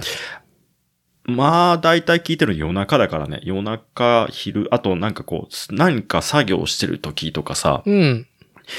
あのね、ちゃんと腰を据えて、聞かなきゃっていう感じで聞いたことがほぼないというか、いや、もうこれはね、ポッドキャストっていう、その、コンテンツ自体の特性だと思うよ。僕自身もそういうたしなみだもんね。そう、だからね、あのーちょうどいい温度感みたいな、そう、そういう風でいいんじゃないかなって思ってさ、そう、ちょ、ダーティーさんで、そんはないちょうどいい温度感でさ、うんあの、ダースレーダーさんの話が出て、うん。あの、ね、あの、陰謀論の時の話で言ってたんだけどさ、うん。えっ、と、町山さんか誰かが、うん。その、ebook で買った本が全部消えた。あっていう話をしてたじゃん。この話、あ、じゃあもうこの話をしたら今回の収録はうん。閉じましょう。いや、僕も、はい。あります。その件に関しては。うんはい。どうぞ。じゃあ、あ、その件に関して何かあるんだったら、もう一個じゃあその前に別件入れていい？あるのかよ。はい、どうぞ。メイドラゴンの話をちょっとしたくって。マジかよ、もう。メイドラゴン、メイドラゴンの話だけども1時間はもうかかるけど、まあ、い じゃあ、じゃあ、町山さんの ebook の話を主として、触りだけ聞きます。はい、どうぞ。あのー消えてしまうっていうものね。消えてしまう。要は、えっ、と、フィジカルで雑誌、本を買っておけば手元に残る。だけど、うん。えっ、と、例えば最近なんだ、Kindle とかね、うん。動画の配信とかで買ったものっていうのは、えっ、と、何かの表紙で消えてしまうかもしれない。はいでもそこにお金を落としてるわけでさ。で、消えてしまってもう見れなくなってしまったものっていうのがものすごいいっぱいある。それが ebook の時にすごいあったと。うん。最終的に、あの、手元にあった方がやっぱりいいんじゃねえかみたいなね。うん。本だったり、そういう、えーっと、DVD だったりとかさ。で、それを聞いてちょっと震えたのよね。あれ？天井とか消えるっつって。消えるね。ねえこれは、たまにあるよ。親バレとか言って消えるやつだよねつってさ。まあ、アカウント消失でも消えるしね。そう。で、あ、こんなに信用できないものないな。だけど、あの、高橋良樹さんは言うんだよね。もう DVD たかだか買えるだけって、これだけがね、めんどくさくなるなんて自分思ってなかったっつってさ。うん。ね、それがでも本当にめんどくさいって自分がなっちゃってる。だから配信っていうのが便利だからそれも利用するけど、みたいな。うん。だけど VHS でしかないとか DVD でしかないとかそういうものは、えっ、と、そっちで買うしかなくってさ、っていうことをまあ話してたじゃないですか。はい。だからね、あのー僕、ちょっと話中盤の辺に戻るとさ、うんあの、ニッパーのさ、うん。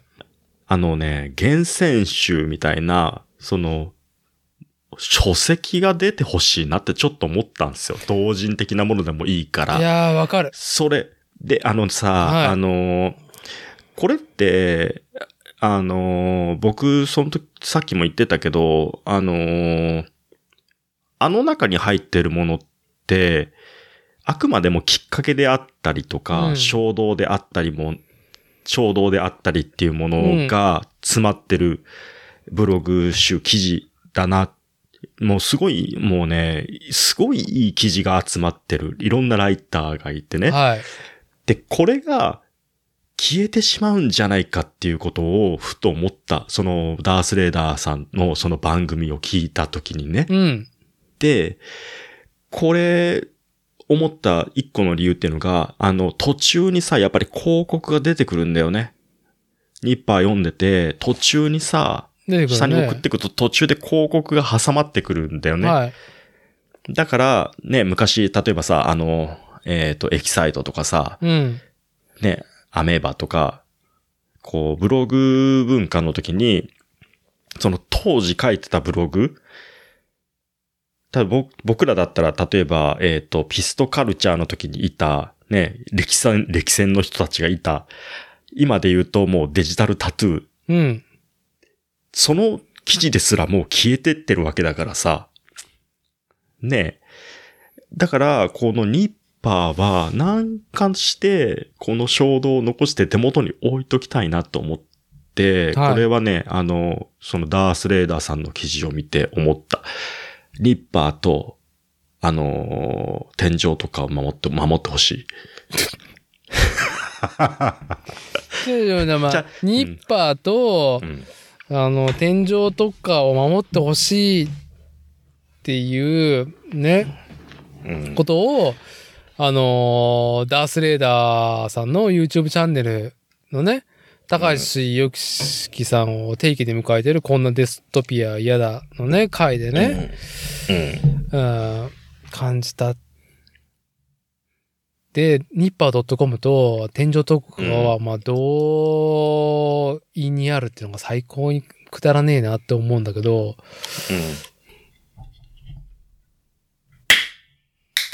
もう、ちょっと、その、今の件を関うん。して、ああ、いい感じでジョッキ生3巻目ともなると、いいフォローでやりきってますね。まあね、この話をね、もうするんだったらもう、二つも今トピックを挙げられて、多分1時間じゃ済まないと思うんで、うん。もう今回は前後編で、もう切るしかないなっていう、いいでしょいやーっていうつもりで、まあ僕も、これですね、リッター数で言ったら、あのね、収録始まっての、どうだろう、2リッターに至る缶を今、はい、開けましたね。いや、でもさ、うんあの、一本であげようよ。一本であげ、切ってさ、一本であげようよ。切って。いや、なんか話を切って、じゃあ、まこっちが、2週間出てきてう、ん。嫌だっていう人が、ね、いると、悲しいじゃん。じゃあいや、その前に嫌だっていう人はすでにこの作例のリスナーじゃないから別にね、嫌だっていうリスナーがいるっていう陰謀論は、なんかもうど無視するんだけど、うん。今23時23分。はい。いや、もう嫌だよ。もう4時間近いやつを、ね。この、この収録が、こう、吹けていくっていうのはいいけど、うん。4時間のやつを編集しきるのが嫌だなるほど。っていう、そんだけです。はい。じゃあま見てこれ。見てこれ。あ、ああ、いい。これ。ね。はい。本当にね、あれだからね、こういうさ、あの、あなたの今のこのチョケも、うんカットするね、のもね、工数だからね、っていう。俺のせい。だから前後編で切るというか、途中切ってくれればいいよって簡単に言うけど、途中切る、どこ切るのっていうのはね、すごい工数なんだよ。それでもざっくり切らんねかもね。うん。で、しかも辻褄もつけんとかから、まあ適当にね、切るスタイルだからうちはいいんですけど、じゃあ話は戻しますけども、うん。はい。ニッパーのうん。記事の話だよね。で、それが、まあ、インターネットっていうサービスが、うん。まあ、確かなものではない。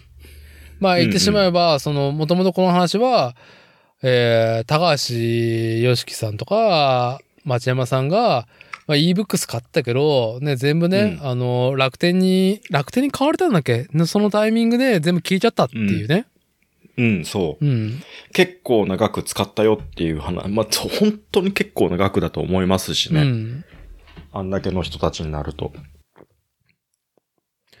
これね、すごくね、非常にふ、こう、話の広がりが全然あるんで、まあ、いいですよ。存分にね、私、私やれる体制なんで、ね、はい、うん。やりますけど、うーん、ま、まあ、今の話してた消えてしまうことに関して、まあ、ニッパー .com っていうね、うん。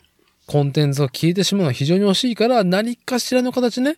まあ、うん我々庶民がパッと思い浮かぶのは書籍化なんだけど、うん。それがね、マッチしてるコンテンツかどうかもわからないから、あれが。うん。うん。うん。あの、ある意味記事の物量でぶん殴ってくるのが、ニッパー .com のすごいウェブサイトのコンテンツとしては素晴らしいなと思ってるから。うん。ある種生放送感だよね。そうね。垂れ垂れ流しと言ったら垂れ流しだし、その、うーん過と。去に振り返ってみるよりも、もうその今今をずっとさ、リアルタイムで追っかけて、て、見る。っていうのもあるし、うん。川の流れのどの流域、上流、中流、下流で乗っかっても差はないっていうぐらいの、なんだろう、ん波だよね、あれ。ウェーブだと思う。うん。新しいライターの人とかもさ、すごい面白い記事書く人がいっぱい、なんか、あ、この人ちょっと文体違うと思って読んでったら、あ、走らない人だとかさ、結構新しく書いてる人も、ね、もうそうそうたる、なんだ、ね、モデラーの人だと思うし、結うんいや構いらっしゃるからいやさ。、そ、そもそも、あれ、あの、ニッパー .com 自体は、ずっと、あの、投稿待ってますっていうスタンスだからね。うん。誰でも。伝播してきたってことか。しかも、それに、えーっと、なんだろう、あギャランティーを作ってますっていうスタンスだから、うんうん。そうなんだ。そうですよ。へえ、素晴らしいっすね。はい。だから、一日ね、毎晩3記事は上がるわけですよ。毎晩ま、3記事上がるわけですよ。うん。うん。そのクオリティをね、この、まあ、カラパツさん迎えてのゲスト会でも、まあ、ご本人にも話してもらったように、やっぱコロナ禍っていうのを見据えて始めてるところもあるし、実際マッチしていて、マッチした結果、我々がこうやってね、えーうん。リアクションしてるわけですよ。ただ、ウェブで眺めてるっていうわけじゃなくて、プラモを買う、うん、プラモの用具を買う、プラモを完成させる。自分のね、そのうん。目指した、あーんと、完成の推移レベルで。で、僕のあの、よく話に出てくる同僚の子でもさ、うん。あの、ものすごい勢いで買ってさ、うん。やっぱり積みが増えるんですよ。積みプラが増えて。うん。で、なかなか最近休業ないから作る時間なくってっていう話をしたときに、うんだけど、その見組み立てのプラモっていう提唱をしてる話をしてさ、要は作りかけはい。作ってないね。その、そもそもさ、プラモってその、作る前のそのパッケージの状態っていうのが完成形なわけじゃん。はい、言ってますね、カラっていう話があったじゃないですか。で、その話をしたときに、もうね、胸を張って積み出したんですよ。あ彼が。彼が、今日は帰りに上司に行くっつって、あの、地流の上司に、地流じゃなくてね、刈谷の一継ぎでしたけどね。ままあ、ちょっと上司に行って、はい。買う買うっつってさ、で、あの、ゼロ式書店、ただのエロ DVD 屋じゃなかったよ。あそこガンプラいっぱいあるよ、みたいな話で。あるんですよ。あの、入り口そに、あの、さあ、あの、エロ、エログッズ売ってる書店、ね？うん。DVD 販売してるとこって、いや、うちエロないですからっていうふりをするコーナーがあるんだよね。そう。入り口のとでころに？ね。そこがね、すごいガンプラが充実してるっあ、もう、ていう、ね。はい。その通りなんですよ。はい。うん。で、あのー、積みプラを、ちょっと、ちょっと一個だけ脱線していい？いいですよ。そのさ、そのゼロ式書店でさ、1000円のガチャがあって、はで、その会社のこと言ったのね。あ。はい。ゼロ式書店っていう、まあ、エロ DVD 屋ですよね。エロ、エロ書籍、エロ DVD 屋ですよね。はい。そう。で、半分は、えっ、と、アダルト、半分はガンプラみたいになってて、うん。で、えーっと、が、1000円のガチャがあって、うん。えー C 賞、B 賞、A 賞、S 賞かな？うん。で、S かなんかにナイチンゲールとか入ってて。で、うん、うん、それナイチンゲールが入ってるって、それハイグレード？そう。バンダイの？あ違う。うん、ハイグレードじゃない。リアル、あの、えっ、と、RE、い上のやつ。いいやつ。いやつ。で、で、えっ、と、な、え、ちょっと待って。えっ、とね、えっ、と、C 賞、要は1000円で、うん。あ、外れ、外れなしなんですよ。外れなしで、C 賞に、えっ、と、なんかフィギュアとかそういうのが入ってて、うん。そこに、ちょっとね、もう、あ、これでもいいやって思えるもんがあれば、うんガチャガンガン回せるみたいな話をしてって、うん。で、その会社のこと言った時に、うん。まず最初に二人で、その C 賞のとこバッと見て、その子は、あー、ないわって言って見るのをやめたんですよ。で、僕だけずっと釘付けになってたんだけど、その時の僕は、あの、stay night の Unlimited Blade Works だっけ？はい。の見終わった直後のん？僕がはい。そこで見かけたのが、遠坂凛がいたんですよ。ああ、欲しいでしょ？欲しい。それ、遠坂凛の何なんですか？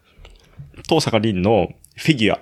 フィギュア。はい。うん。だから、あ、別に外れても、遠坂凛いるから別にいいや、うん。回せる。はで、俺ずっとその東坂凛見てたら、んどうした？みたいな感じで見られて。い。うん。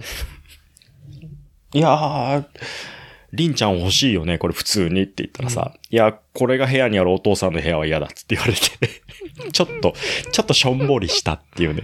ああ、そんなですか？そう。だけどその子は、あの、積みプラが、あの、あっても、全然、眺めるだけで楽しいから、いいっつって、で、まあ、あの、もちろん作ったら楽しいし、あーどういう風にやりたいっていう衝動があって最初に買うから、その、全然その見組み立て、あと、その、プラモの箱自体が完成形っていう風に、そうやって言われると、確かにそうだよねって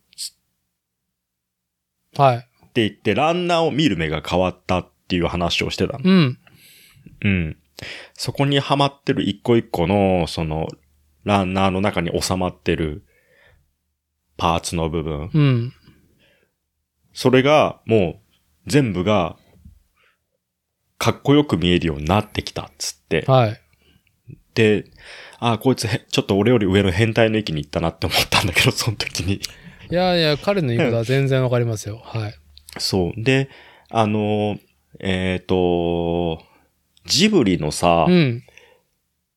なんだっけ、シータだっけ？なんかをさ、あの、ランナーの中に収めたまんまさ、ちょっと塗装して、あのー銅像みたいなペイントを施したやつ。誰の記事だったかちょあっと忘れちゃっったけど。たね。はい。はい。うんはい。あれとかをちょうどその時に見してさ、ねえ、ランナー入っててもこうやって塗装したらすごいいいよね、つって。で、その時の媒体も全部ニッパー .com なんですよ。うん。で、あ、本当だ、こんな風になるんだ、つってさ、うん。大の大人がキャッキャキャッキャして、うん。これが、こんだけこうやってね、衝動をくれてるのに、消えてしまったらもう見れないんだって思ってさ、うんそれをスクショして撮っておくわけにもいかないし、はい。ね、テキスト、その文字をどっかにコピペして置いとくわけにもいかないから、やっぱり写真付きで、すごい写真もさ、うん。リフレクションボードとかさ、そういうの紹介するぐらいだから、一枚一枚がすごい味のある写真を撮ってくるわけじゃないですか。うん。ね。もうこれを、その、もう傑作選みたいなさ、こう抜いてね、こう、厳選集とかでもいいから、なんかこうフィジカルで残してほしいなっていうのが、こう、一リスナーとしての、はい。読者としてのね、願いというかさ、で、そこでやっぱ還元できるしさ、ねなんか俺やってほしいなと思う。やればいいのにとか、やってほしいなっていう気持ちはやっぱりあるうよね。ん。これね、うん。もうすげえなんか、この話になると、非常にいろんなことの根幹的問題に直面するんですけど、うん。うん、電源抜いたらおしまい問題っていうのを僕はよく提唱するんですけど、うん。インターネットコンテンツ。そして今ね、あのー我々夢中になってるアニメ。うん。映画もそうですよ。うん。電気がなかったら我々は楽しめないコンテンツなんですよ。ああ、そうですね。確かに。で、まあ、真面目な話をちょっとして、あの、バカな話に持ってくんですけど、うん。うん、トヨタ自動車はもう、結局、うん、オール電化に自転車しよう、あ自動車、車をしようっつっても、いや、電気足りてないからね、世界っていうのはずっとね、提唱しているし、社の方針にしてんだけど、うんうんえーっと、投資家サイドに乗っかるか否かの話ね、これ。で、はいオール電気化、オール電化化は、やっぱさ、ちょっと足元を見られ始めたけど、やっぱ将来性、投資、投機の価値があるじゃん。だから金が集まるわけよ。だからそのプロモーションも多いわけね。うん。でも、電気作る方法が足りてないじゃん。うん。さらに、えービットコインとか、あーの、えー電子効果は、うん。マイニングでクソ電気使ってんのね。うん。あのー発展途上国で特に。うん。うん。で、インフラとして電気って足りてないわけね。うん。でも、脱原発。うん。で、自然なね、あの、太陽光とか風とかね、風力発電とかで、っていう流れあるけど、うん。電気足りてないんですよ、電気。うん。もう原発ガンガン回さないと、俺たちの好きなコンテンツはね、摂取できない状態ね。うん。うん。もうね、解決方法はマトリックスですよ。うん。我々自身が電池になり、うん。あの、用水につけられて、仮想空間に、ぶちか、ぶち込まれて、仮想空間に生きるしかないっていう。もう、一層我々が電池になるしかないっていう、まあ、どっちとんのっていううん。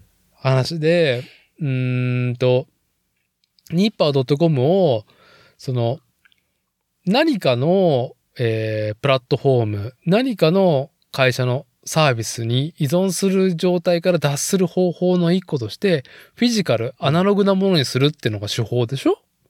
うん。うん。僕たちは今、ニッパー .com にそれを待望、熱望してるけど、絶望するけど、うん。いろんなサイドでそれ熱望してる人いると思うのね。いろんなサイドっていうのは、いろんな、その、ジャンルジャンルというか、あとか、学術的。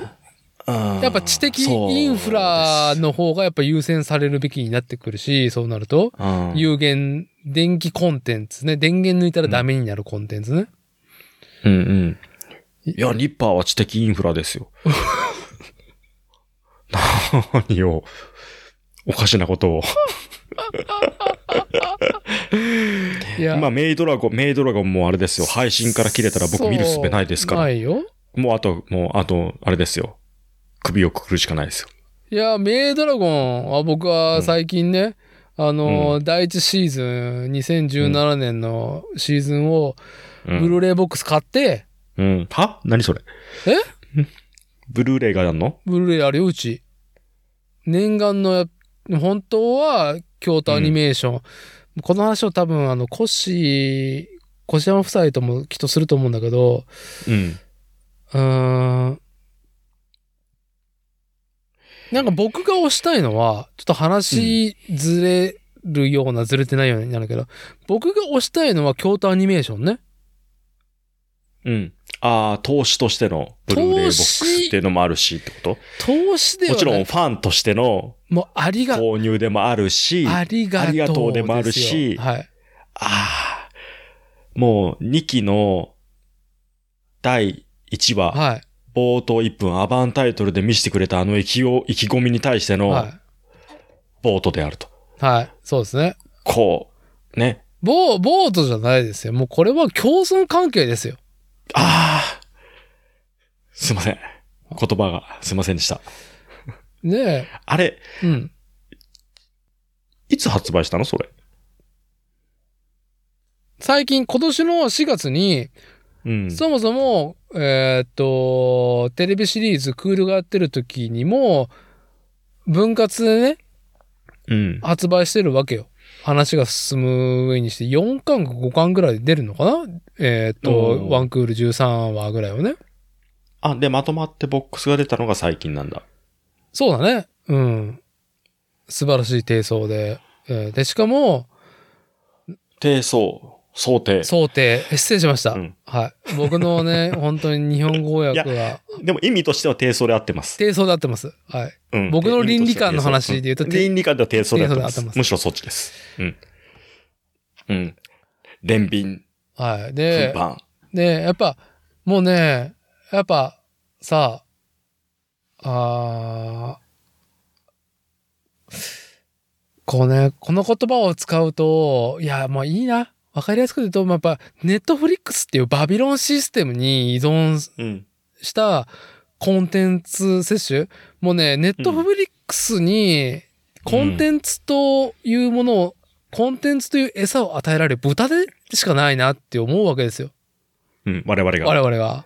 うん。豚野郎ですよ。うん本当に。うん。ブヒーです。ネットフリックスが、うん。ね、コンテンツ、そう、やっぱ、無限にあるが、って、もう、アホみたいにあるがゆえに、うん、ある一社の意思に相当されてしまってるわけですよ。我々の思考ってものが。うん。恥ずかしい。コントロール下にあるわけですよ。うん。恥ずかしい。はい。うんこれが、アマゾンプライムに行こうが、うん。他のね、うん Hulu だったりとか、うん。ね。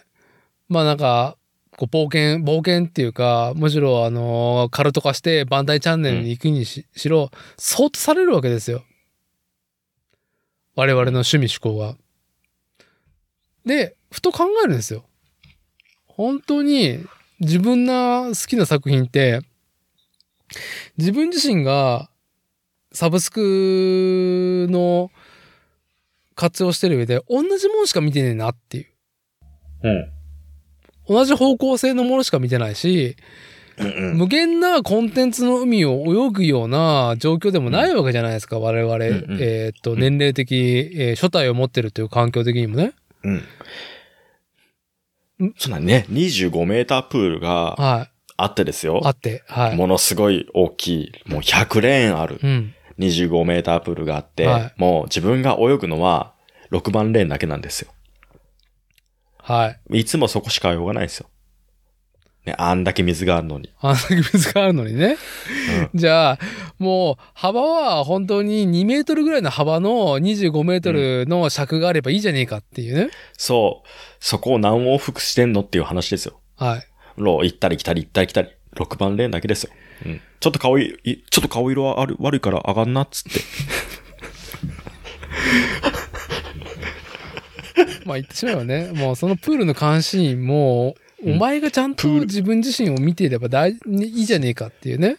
そうですよ。うん自己管理能力のあれですよ。うんで、自己管理能力が低いとやっぱりね。うん。フールー、プールーじゃない。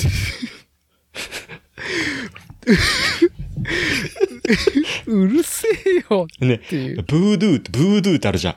ブードゥーってこうさ、く指にさ、こう、口、指を手口に突っ込んでそこで。はい。あれだってさ、で、で、ブードゥーって言ってみ。フールー。ほら。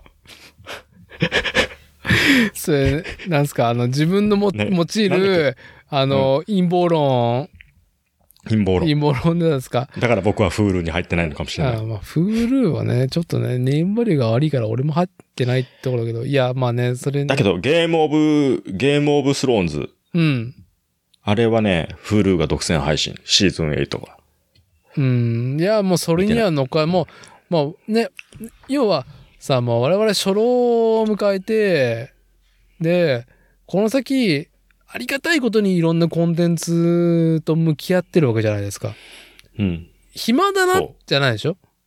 うん。もう、なんか、いかに、その、仕事と家族と向き合って、その空いてる時間にやりたいことをやるかっていう上で、うん、もう、ほぼ我々の生涯が今埋まろうとしてるわけじゃないですか。うん。この子供のね、育児の負担が減ろうがね。うんうんうん。今更フールはないですよ。だったら、だったら僕は小林さんのメイドラゴンね、うん。を何回も反数したい。なるほど。実際、もうね、何もコンテンツ最近摂取もできる記録もないから、もう小林さんちのメイドラゴンしか見てないのね。びっくりするぐらい。ああ、疲れてますね。本当に。あれ？いいよね。やっぱり。なんだろうね。半数できるよね、あれ。あのね、うーん。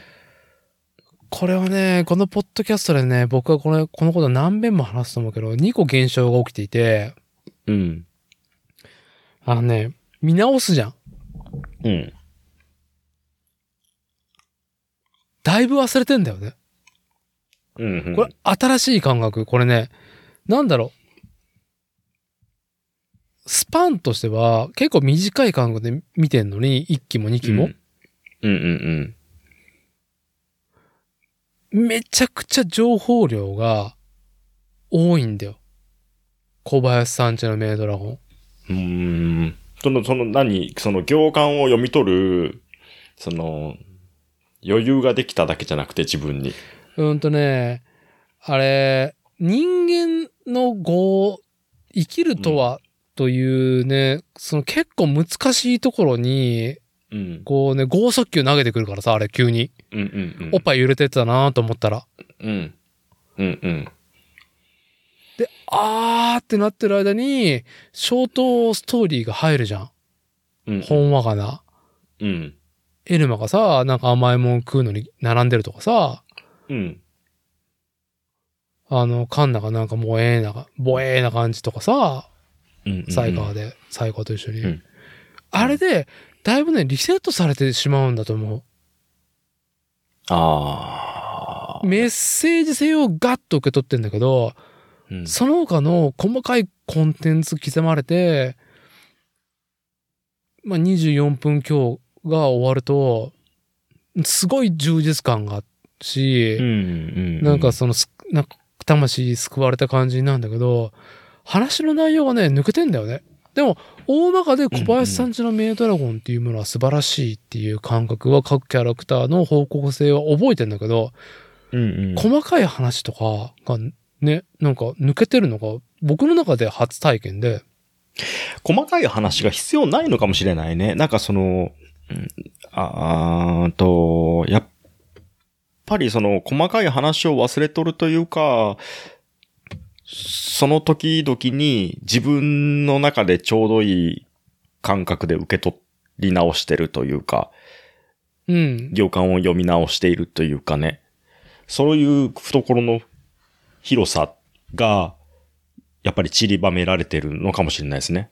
推しが強すぎない。っていうか主張が、うん、推しじゃないです。主張が強すぎない。ああ見えて。ああ見えて。全方位にそ向かってるがゆえに推しが強すぎない。う、なんかその、そうそううんやっぱね、緩急のコントラストがすごくて、うん。緩急の急なところは、やっぱハイコンテクストで、うんすっごい深い哲学的なことを投げられてて、うげーってなって読み取ろうとするんだけど、うん。緩急の、緩の方の緩さに脳みそが溶けるんだよね。溶けてるね。あのさ、その緩急の急の部分で、すごいその、ハイコンテクストなものを受け取るって今ダーティー言ったけど、で、その、例えば一個のエピソードを僕とダーティーが見て、ダーティーが受け取ったものと僕が受け取ったものって、やっぱりその、全然別なものだと思うんですよ。うんあの、もちろん、ど、どんな話でもそんなあると思うんだけど、哲学的なものとかに触れれば触れるほど、その、もともと持ってる素養というか、教養の部分で、僕よりも全然ダーティーの方が、あのーそそっちの、まあ、教養が長けてると。そうすると、ダーティーはその時点で、おーって思うわけじゃないですか。でも僕もうん、おーと思うんですよ。うん。ね。で、えっ、と、またしばらくして、緩急の緩の部分で二人とも溶けてリセットされてしまうと。バカになってしまうと。はい。ね。で、また見直したときに、僕はまた、前回よりもさらに違う、もう一個、まあ、わかりやすく上位の部分というか、うん。前回よりもちょっと勉強しましたよっていう状態に見れると。はい。ね。だからその都度その都度なんかこう自分に合った尺で見させてくれるアニメだなと。だけどちゃんと感の部分で溶かしてくれるんだよね。それが僕にとっては、えっ、と、トールと、えっ、と、ルコア。うん。まあ僕が単純に推してる二人だよね。で、最近そこに小林も入ってきたんだけど、いいですね。これ結果小林押せるなってなってきて、はい。押せるって言葉は僕は今まで使ったことはないんだけああ、そうど、ですか。ええ、推し活とかふざけんなぐらいに、こうレースちょっと引いてみてたところがあったので、だけど、ちゃんと今は3人押してます。みんな大好きですけど素、晴らしい。はうん。えい。まあ、あのねはい。え。えーっと、なんだっけ？はい。なんだっけ？はい。まあ、はいはいはいはい。あの、全く今、君が言おうとしてる、あの、きっかけが何も見えてないんだけど、な、何、何な、何、何、何、何なの？いや、だから、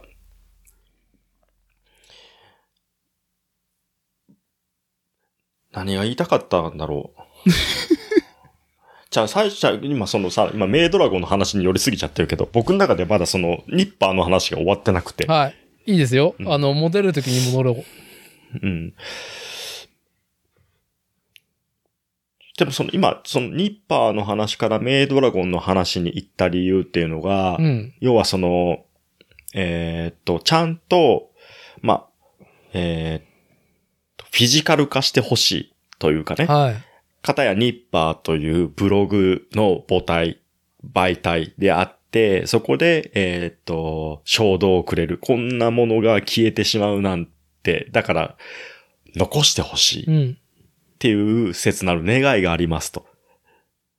で、メイドラゴンに関しては、今まあ、ネット配信で、ネットフリックスで見てますと。うん。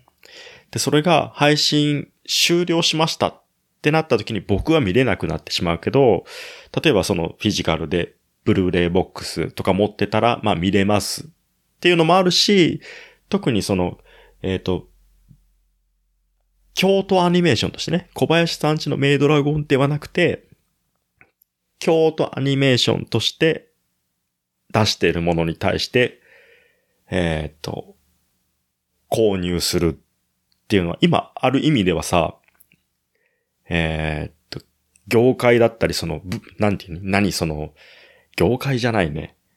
京都アニメーションを、まあ、応援するというかね、押すというか、うん。次に繋がってほしいっていう、もちろん気持ちもあるわけじゃないですか。はい。そこに対して、正当なお金を払いますと。で、自分が好きなメイドラゴンがいつでも見えますと。これは普遍的なもので、いつで、いつ見ても自分に何かこう、もたらしてくれるものは、なわけじゃないですか。ね？どうですか？ここまで来て。だいぶ今修正して戻ってきましたけど。なるほどね。ああ、まあ、今の話聞いて、なんか僕の中で浮かんだのは、うん。うーん、シンプルにうん。好きなものを作ってくれる人うん。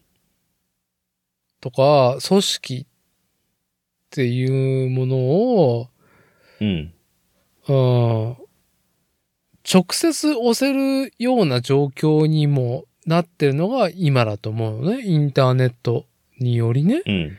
いろんな。決済サービスもあるから。うん。で、サブスクでいろんな多くな情報をとかコンテンツを得れるっていう状況が、本当に自分自身にマッチしてるかっていうと、マッチしてないのはとっくの昔に答えは僕の中で出てるのね。うん。好きなものは何回でも見たいし、あの、いろんなもの見たいわけじゃないと。うん。そんな暇じゃないと。うん。俺にとって最高なものを自分自身が見つけ出して、それを何回も愛したいっうん。うん。ていうことになると、もう、なんだろう。実際そうなってるのね。音楽でも映像でもね。うん。うん。イラッとするもん、なんか。こう、いろんなものを見て、うん。何だったんだ、この時間は。ってね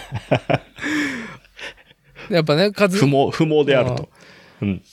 だったら、素晴らしいと自分の中でもう両手を上げて称えれるものを押すことにお金も時間も割いた方がいいなーってのは随分前から感じていて、うん。うん。でやっぱサブスクっていうものには、その会議的っていうか使い方が違うなと思っていて、うん。うん。うん。実際、ネットフリックスとかアマゾンプライムとかに、えー日本国内のアニメ制作会社が提携し、そこに、えー放映権を与えることっていうのが利益になってると思うけど、おそらくね、うん。どんだけなんだと。うん。最近だと、スタジオカラーの、まあ、エヴァンゲリオン25年間の歴史に収集した新エヴァンゲリオンが今年の4月に、ほう、あの、上映されたばっかりね、映画館で。なの、に、この9月の頭に、アマゾンプライムで公開されるっていうね。うん。これは多分サブスクというサービスに色気を作るっていうのと、あとはスタジオカラーが契約上、その、まあ、ありな、その、交渉価格だと思う結果なのね。うん。うん。時代だなと思うわけよ。半年も経ってないのに、こうやってサブスクに映画が出されるってことで、しかもついこの間まで上映しとったじゃないのっていう中で。うん。うん。で、そこで、アマプラ？そういうのを誘致できるアマプラを押したいのか、うん。最高な終着を、着地をしてくれた新エヴァンゲリオンを作ったスタジオカラーを押したいのか、どっちなの？って言われたら、やっぱ作り手の方を押したいわけよ。うん。うん。うん、僕の欲の話なんだけど、きっと多分、サブスクの会社にお金を払ってるだけじゃ足りないな、っていう？うん。制作している、まあ、組織体のね、そこに勤めて、作り上げることに勤めてきた人たちの数だったりとかさ、うん。こう、より、なんだろう、サブスクができたからこそ、こう、強いアニメーションを作ってるのは日本国内の大なり小なりのスタジオしかねえなっていうのを感じるから、うん。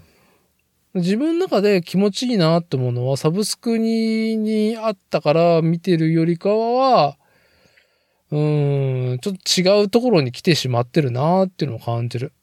ファンとして。うん。で、音楽も同じ音楽しか聴かないからさ、基本的に。うん。だったらそのアーティストにお金買って CD 買って、めんどくさいよ。本当にめんどくさいよ、CD 買ってさ。スマホに、ね、iTunes で聴けるようにするのって、なんかうんもう、作為的なぐらいめんどくさいからさ。めんどくさいですね。本当に。で、実際、小林さんちのメイドラゴンの第一シーズンのブルーレイボックスを買ってね。うん。ああ、そんなにブルーレイボックス買えるような余裕が今までなかったからさ。どちらかという,、うんうんと。基本お金がかからないような状況で、その、アニメコンテンツを楽しめる術をね、えー、工夫してきたから、でも、こういうサブスクが、もうスタンダードになってしまった、主流になってしまった時代に、あえて制作元の出したボックスを買うっていう意義と満足度が全然違うなっていうのをああ、なるほどね。届いたブルーレイボックス、しかも買えるからさ、今流通、ね、あの、本当にネット通販でいくらでうんうもん届くから。昔はやっぱ足を運ばんと売ってるとこ探さんとかんかったことにかん対してね、うんうん。満足度が違うなっていうのと、あと明確に、えーっと、サブスクで見れるのに、そのブルーレイ買う意味あるのって一個あるじゃん。うんうん。価格、コスパだけ考えたらね。うんうん。いい細分化がされ、細分化っていうか、あの、差別化が図れていて、ブルーレイボックスっていうハードに、ハードソフト。サブスクだと第一シーズンは13話までしかやってないのね。うんうん。でも、ずっとブルーレイとか DVD を買ったしかしか見えない14話っていうのがあるの。ああ、はあ。あずるいね。あんだけ濃度が高いものの1話が増えてると思ったら見たいじゃん。痛いね。で、まあ僕はより、その、オーディオコメンタリーとか聞きたいなと思うわけよ。うんうん。深いところ。特に声優推しは僕はないから、うん。制作してきた人たち。の語ること何なんだろうって興味が深いから、でもオーディオコメンタリーは絶対サブスクでは聞けないわけ。うん。だから、なんだろう、うん、ああ、差別化図れてるなーっていうのと、えーっと、さっき電源抜いたらアニメーションは見れないっていう、なんかね、あのー元も子もない論を言ったけど、うん。フィジカルで届くわけよ。うんうん。最高だよ。ね最高、もうそのふ封を切るだけでも最高で、まあブックレットが入ってるし、当然、ね、うるさいファンがいる中のうるさいファンを満足させるようなことをやってきた会社だからさ、うん。京都アニメーションはそもそもそうやって直販システムで、えーっと、テレビ放映で得れない、その、原価利率を直販で回収していくっていうスタンスを作った会社だからさ。うんうん。ああ、それも思うと、なんか素晴ら、ああ、なんかこんな満足度久々だなと思いながらブルーレイボックスをしぎしぎと眺めてるし、コンテンツを楽しんでるね。いいですね。だから、その話をニッパー .com が、まあこっちは、その、書籍化って言ったけど、何かね、いい方法ないかなっていうのをね。うん。書籍じゃな、なんだろうね。なんか、こう、欲しいようね。ん。なんかあるんだと思うよ。うん。でも今現状ね、まあ、うん。電源も取れるし、インターネットのね、あの通信も確保できる状況が続くから、まあそれを主流にやった方がね、やっぱ広がりという点では、うん、一番有効だとは思いますけど、うん。瞬発力。瞬発力と拡散力、うん。はい。いやー、でも、ゆくゆくは、なんかこう、上手に残る形、熱量は変わんないからさ。うん。うーん、ああ、でも、確かにね、取り扱ってる内容のものとしては、えーっと、鮮度的なものが、うん。うん。ね、大事っていう記事ももちろんたくさんあるからね。ああ、そう。なんか、鮮度の話を言うと、うん。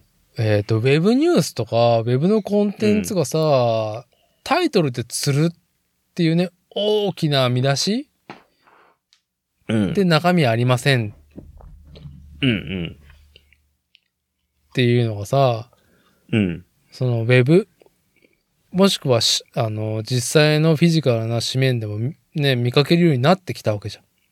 うん。うん。に対して、うん。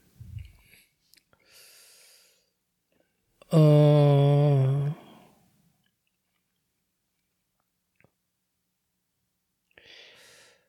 その、ニッパーのさ、うん上がってくる記事の、うん、えっ、と、その、ブログ、その、えっ、と、記事で取り扱う、例えばキット、ね。す例えば航空機のスケールモデルに精通してる人から見たら、ああ、これ、最近出たやつだね。今度出るやつだよね。あ、物取り扱ってる商材、物は新しいやつ取り扱ってるんで、これどんなやつだろうっていう風に見てくる人ってもちろんいっぱいいると思うんですけど、はい。その、前、カラパタさんが言ってた、えっ、と、もともと物を作ってきたひ、作ってきてた人たちっていうのは、うん。あの、もう、もちろん自分たちで調べてるし、その、ブログっていうかそのニッパー見ても、アップデートでしかないというか、うん。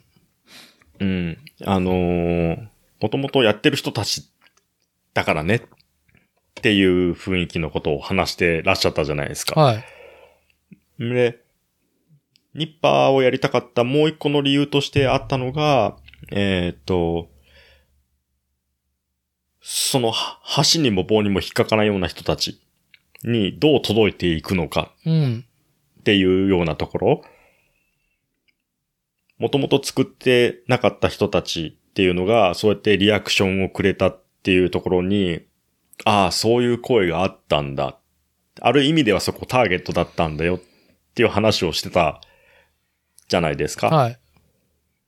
で、まあ僕はどっちかっていうとそっちの属性の人間だったから余計思うんですけど、あの、キットの新しい古いって全然関係なくうん。で、特に今、その、えっ、と、MM ね。はい。ミリタリーああいうもの、そう、であったりとかって、えっ、と、生まれ年のものだった。ね、その時のやつが、今でもこうやって販売されてるんだねとかさ、キットが新しい古いは関係なくて、今の自分がどうやってものをそうやって見たかっていう、ある意味雑誌で言えばムックボーン的な、うん。全然その時期は関係なくね。うん。ただ単にその瞬間のその人の熱量しか、その記事には封印されていなくって。で、それが、やっぱり、あのー消えてしまっては惜しい。というね。そうね。うん。うん。そう、だから、さっきちょっと僕が話そうと思って飛んでしまったんだけど、で、思い出したんだけど、何をさっきの話で言いたかったかというと、タミヤのね、ミリタリーミニチュアが、まあ、1970年初頭、それより前から始まってるわけよ。うん。で、インスト、説明書ね、うんうん、に、その車両だったりとか、えーっと、兵士たちのことがテキストで書いてあるわけよ。組み立てるとか色を塗るっていう情報以外にね、もちろん史実にあった兵装であったりとか、車両だったりとかする上で、当時どうであったかってテキストがね、書かれてますと。うん。うん。で、それが40年以上変わってないキットがあるわけよ。うん。これは本当にそのウェブっていうものが生まれる前にあった状況では当然だったんだけど、うん。今、インターネット、ウェブで上がってるものが、たかだかどうだろうね。やっぱ2000年っていうちょうどを区切りにすると、どんどん消えてるわけじゃん。うん。でもプラモデルのタミヤのミリタリーミニチュアの説明書は40年変わってないわけね。うん、うん。永遠、それも、その、なんだろう、ヴィンテージとかではなくって、今買える状態で残ってるわけじゃない。うんうん。そこに込められたメッセージとか、作品性っていうのも含めてね。うん。そういうのを今、いろいろその、課題なテキストで釣ってくるようなコンテンツが台頭したりとか、いいなと思ってしまうものが消えるっていう状態に対して、魅力あるものが普遍的に、普遍って言ってもいいよね、もう40年も経ったら。変変わらずですようね。んう。ん。僕らがやっぱ子供の時から、うん。生まれる、生まれないっていうから同じテキストが残って、今の発売されてることっていうのは、うーん、いい言葉が出てこないけど、そういう普遍的、普遍性を作れるっていう力はね、やっぱりプラモデル、日本のプラモデルなのかな？日本のプロ、プラモデルだったりとか、うんいろんなアウトプットファンとしてはね、まあ誇れるし、もちろん長い時間経過してるから終えてないものは山積みだし、うん。ちゃんとさ、紐解こうと思うと、本当に静岡から紐を解いていかないといけないんでしょうけどね。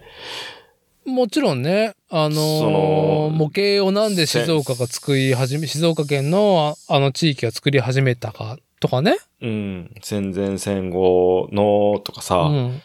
それこそ、あの、ね、あの、教育、戦後教育とかさ、うんなんかこう、SD の SDGs ね、アトロクの、また、あれの時アトロクの ST ガンダムについてのね。はい。とかでも言ってたけどさ、だけど、本当にそこまで行く、もっと前の段階というかね、もっと衝動の部分ってもっと手前の部分だからさ、うん。そこの熱量っていうのは、やっぱり、えーっと、一番入、入門として、まあちょっと言葉がえー語弊があるかもしれないですけど、入門としては、やっぱり衝動の部分って大事だと思う。というか、こうやって見たらこんな風に見えるんだとかさ、船がね、青空に釣ってあるの見て僕はしやっぱりショック受けたし、ニッパー .com ねの記事でね。そう。MM の、あの、兄貴たちがさ、蛍光ピンクで塗られてさ、はブラックライト当てられてさ、ターンテーブルで回されてるの見たときにショックを受けたい。し、ぶん、あね、ぶん殴られた気分だよね、あれは。うん。で、そっから見て、初めてそっからニッパーっていうのを読み出して、はい。で、そっからずるずるずるずるとさ、あ、こんな世界があんでだとかさ、ねえ。やっぱそれって衝動の部分だから、そっから興味が湧いて、で、もっと行きたいんだったら、じゃあ、もっと、じゃあこのメーカーの歴史を見てみたらとかさ、静岡の歴史見てみたらとかさ、それはもう全然次の、次のフェーズの話で、やっぱりきっかけは衝動の部分というか、うん。うん、楽しみ。まずは楽しみの部分。あの、プリウスを、ね、なんて、なんて答わない、ね、本当に乱暴な言葉で言ってしまうと、僕の中ではつまんねえ車ですよ。プリウス。はい。っ てって思ってたプリウスについて、あー、なるほどなって思わせてくれたのは、やっぱりあの記事のおかげだったし、うん。うん。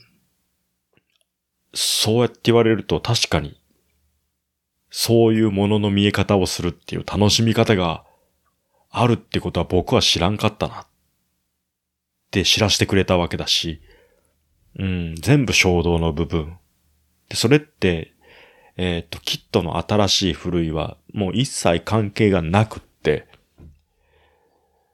あくまでもうん。まあ何回も使っちゃうけど、衝動の部分。うん。うん。これはいつの時代でも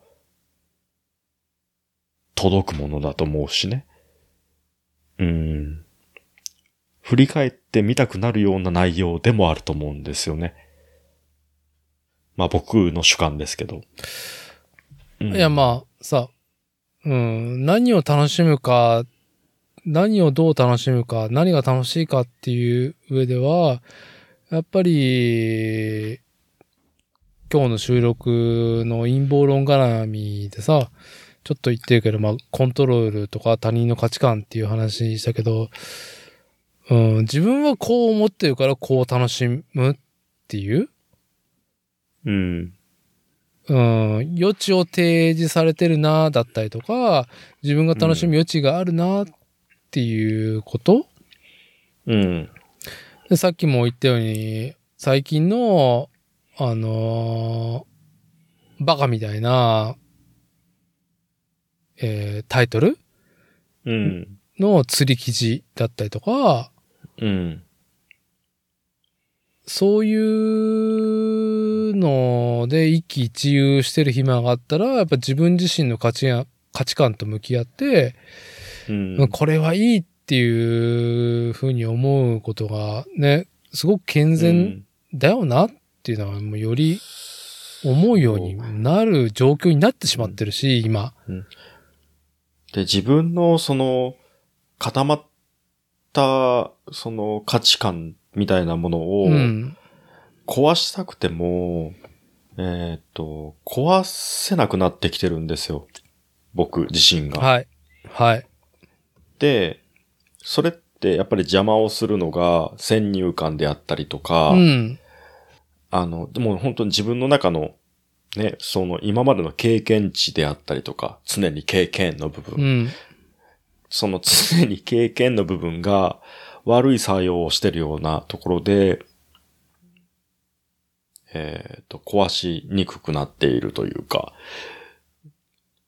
これをふと思ったのが、それこそ、あの、エレクリッターで遊ぶ子供を見て、はい。そう、あの、100、記念すべき100タイトル名うん。と言われているね。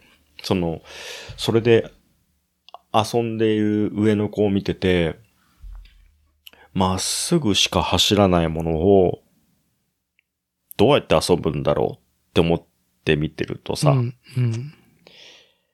やっぱりこう、自分の発想を超えてくるんですよ、彼らは。彼らの中では、はい。これでいいっていう遊び方を持ってるから、いや、こうじゃなくて、こうした方がこうやって走るよっていうことを教えても、彼らにとっては、すうるせえよって話なんだよね。俺はこうやって遊びてんだよっていう。だからそこで、こう自分の、やっぱり、えーっと、先入観みたいなものが、遊びの枠を狭くしてるな、とも思ったし、うん。わかった、じゃあ黙って見てよと思って見てると、あ、俺もちっちゃい時こうやって好き勝手全然突拍子もないことしてこうやって遊んでたなってことをふっと思い出した瞬間が来たんですよね、やっぱり。うん。まっすぐしか走んない、壁にぶつかって壊れるかもしんねえようなミニ四駆をフフルスイングでこう、わけのわからんジャンプ台作って飛ばすみたいうな。ん。何が面白いんだか、みたいな。だけど、彼にとってはそれが面白いんですよね。うん。うん。やっぱその、あ遊ぶための衝動というか、その自分の視野の狭さを、ね、凝り固まったものを 壊してくれるきっかけっていうのをくれるものっていうのをやっぱりめでていたいというか。うん。そうね。それも、うん。まあ自分が、なんかさ、こう、気になるところ、刺さるものがあって、えー実店舗とか、ウェブショップで手にする、例えばプラモデルの箱だとしして、うん。その後の可能性、予想外の可能性を見出してくれるのは、やっぱ子供のすごく、なんかね、う。うんん、価値観っていう枠から外れたものだよね。うん。うん。まあ僕も子供ですからね。ああ。いや、これね、じゃあもう今日の収録はもう前後編にしても、まあいい尺になってんで、これでちょうどいいぐらいでね。締める、時間になったから締めるけど、うん。まあじゃあ我々、初老がいい年になっても、まあ子供ですからねっていうね。あの、論ですけど、うん。いや多分、それが可視化されただけだと思うよ。あこんなもんだったんだと思うよ、40過ぎなんて。あ。かなうん。これもさ、ほんと中二感の価値観であれなんですけど、えー、っと、ブリッツボールがあったのがファイナルファンタジーの何だったっけ？天ですね。?10 でさ、うん。全然メインキャラじゃないんだけど、だからブリッツボールのチームだったんかな、なんかモブキャラの一人なんだけど、が、うん。大人論を言ってたの覚えてる？えー、何それ？ちょっとさ、えーっと、世界が一転する間があるじゃん、あれ。天って。まあ、どの作品もそうだけど。うん。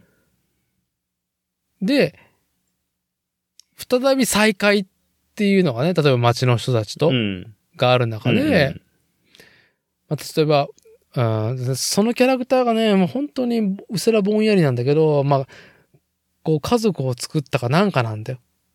うん。うん。独り身だったのが何かの世界の異変後、うん。家族を持った、だと思うんだけど、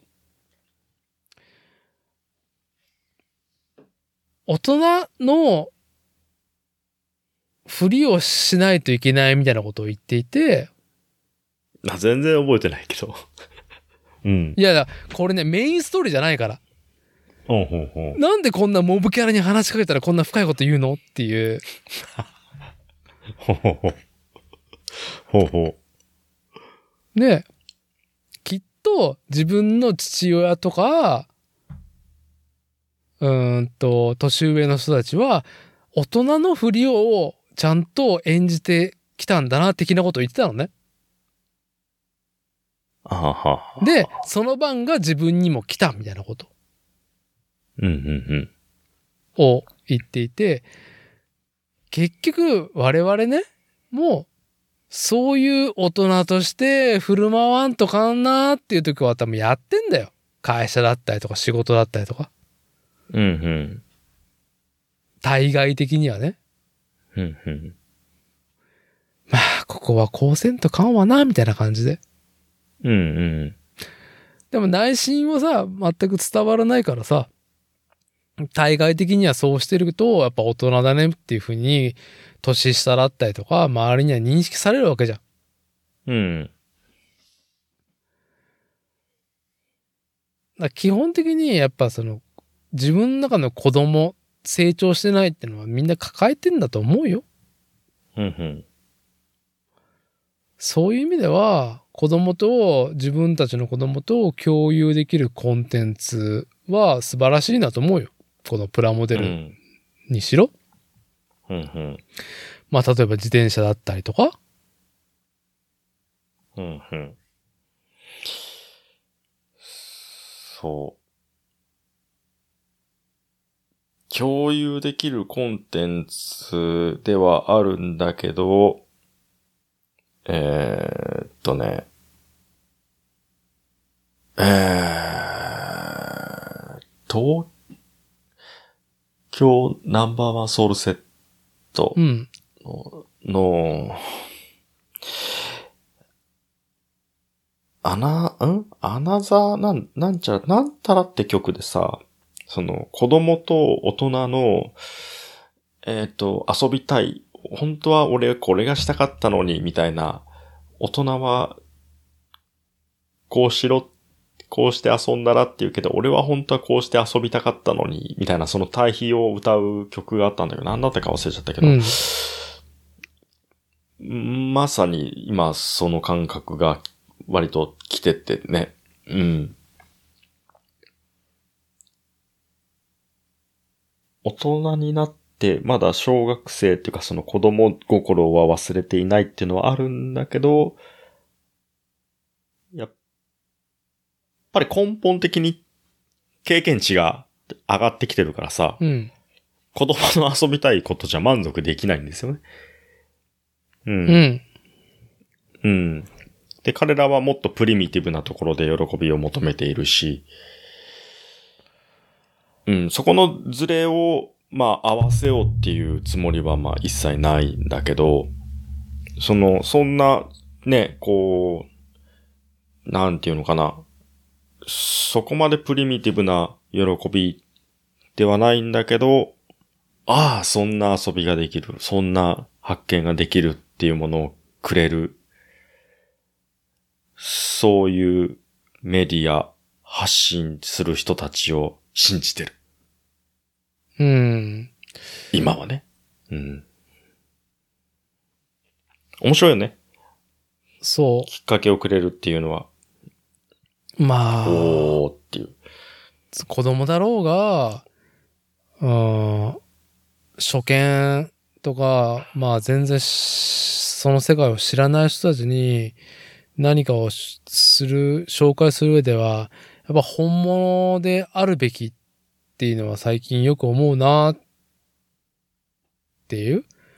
これはまあ、あの、サンキュー達夫氏がアニメを全然知らない人に勧める上で、どういうものを勧めればいいかっていう論の中で、本物であるべきだ。うん。初心者にはこれ、初心者相応みたいなものは紹介すべきではない。マニアでも楽しいって思えて、初見の人でも面白いものっていうものであるっていう意味うん。であっては、やっぱり、うーん、うちの子は全然ちっちゃいけど、全然、その、プラモデルっていうものは自分で作れんくても作るところはやっぱ見せたいなって思うし、うんこれ、は完全に言い訳で、なんか子供騙しのものを僕が触りたくない。自転車がそうだもん自ね。転車もそうだし、うん。おもちゃもそうだもん。100均であるようなおもちゃうん。うん。いや、最近の100均のおもちゃのコーナーもディティール、ディティール上がってるけど、うん。これだったら、これを子供に与えて、気に、いいよ別に、別に素直に遊ぶからさ、うん。やるんだったら、でも自分自身、父親は楽しめないっていうものを与えるんだったら、価格はちょっとね、倍以上、ゼロが1個増えても、うん。自分、父親が好きなフォルムのもの、プラスチック製品を与えたいな。うん。でもタミヤのミニ四駆だったりとかね。うん。本物と偽物の対比をさしても面白いけどね。まあね。うん。ロッテとロッチみたいなね。まあそれはなんかね、自我がより膨らんでお金を使えるようになって自分で選択できるようになって感じりゃいいんじゃない？まあ、そうだね。ああもうなんかもうイライラがね、家の中でイライラが増えるのがね、もう減らし、減ら減らしたいっていうところで。確かじゃあちょっとね、まあ、取り留めもないのが間違いないんで、ここで締めますけど、に。うん。まあ、最後に、最後にどうぞ。あ最後にどうぞ。最後に、あの、伊達さんは、メイドラゴンの中では誰推しとかあるんですか？また難しい話を最後にぶっ込んできましたね。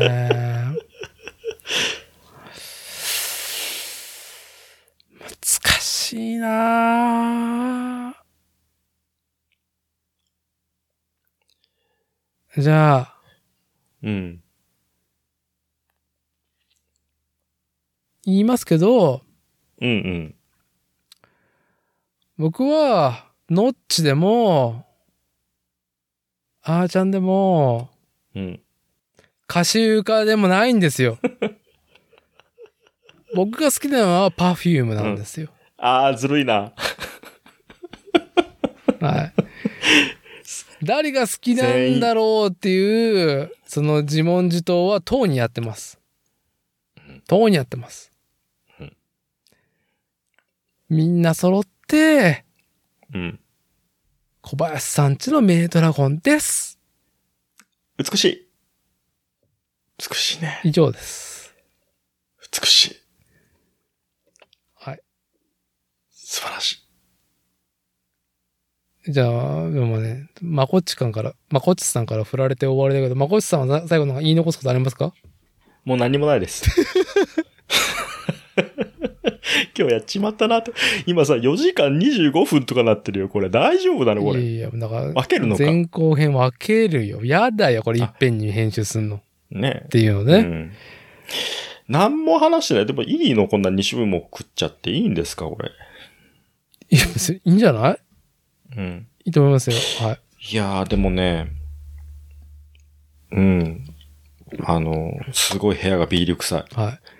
まあ、これさとりあえずインターネットに、えー2021年我々がね、本日2021年9月11日土曜日のね、あ、まあ日が変わって11日ですよ。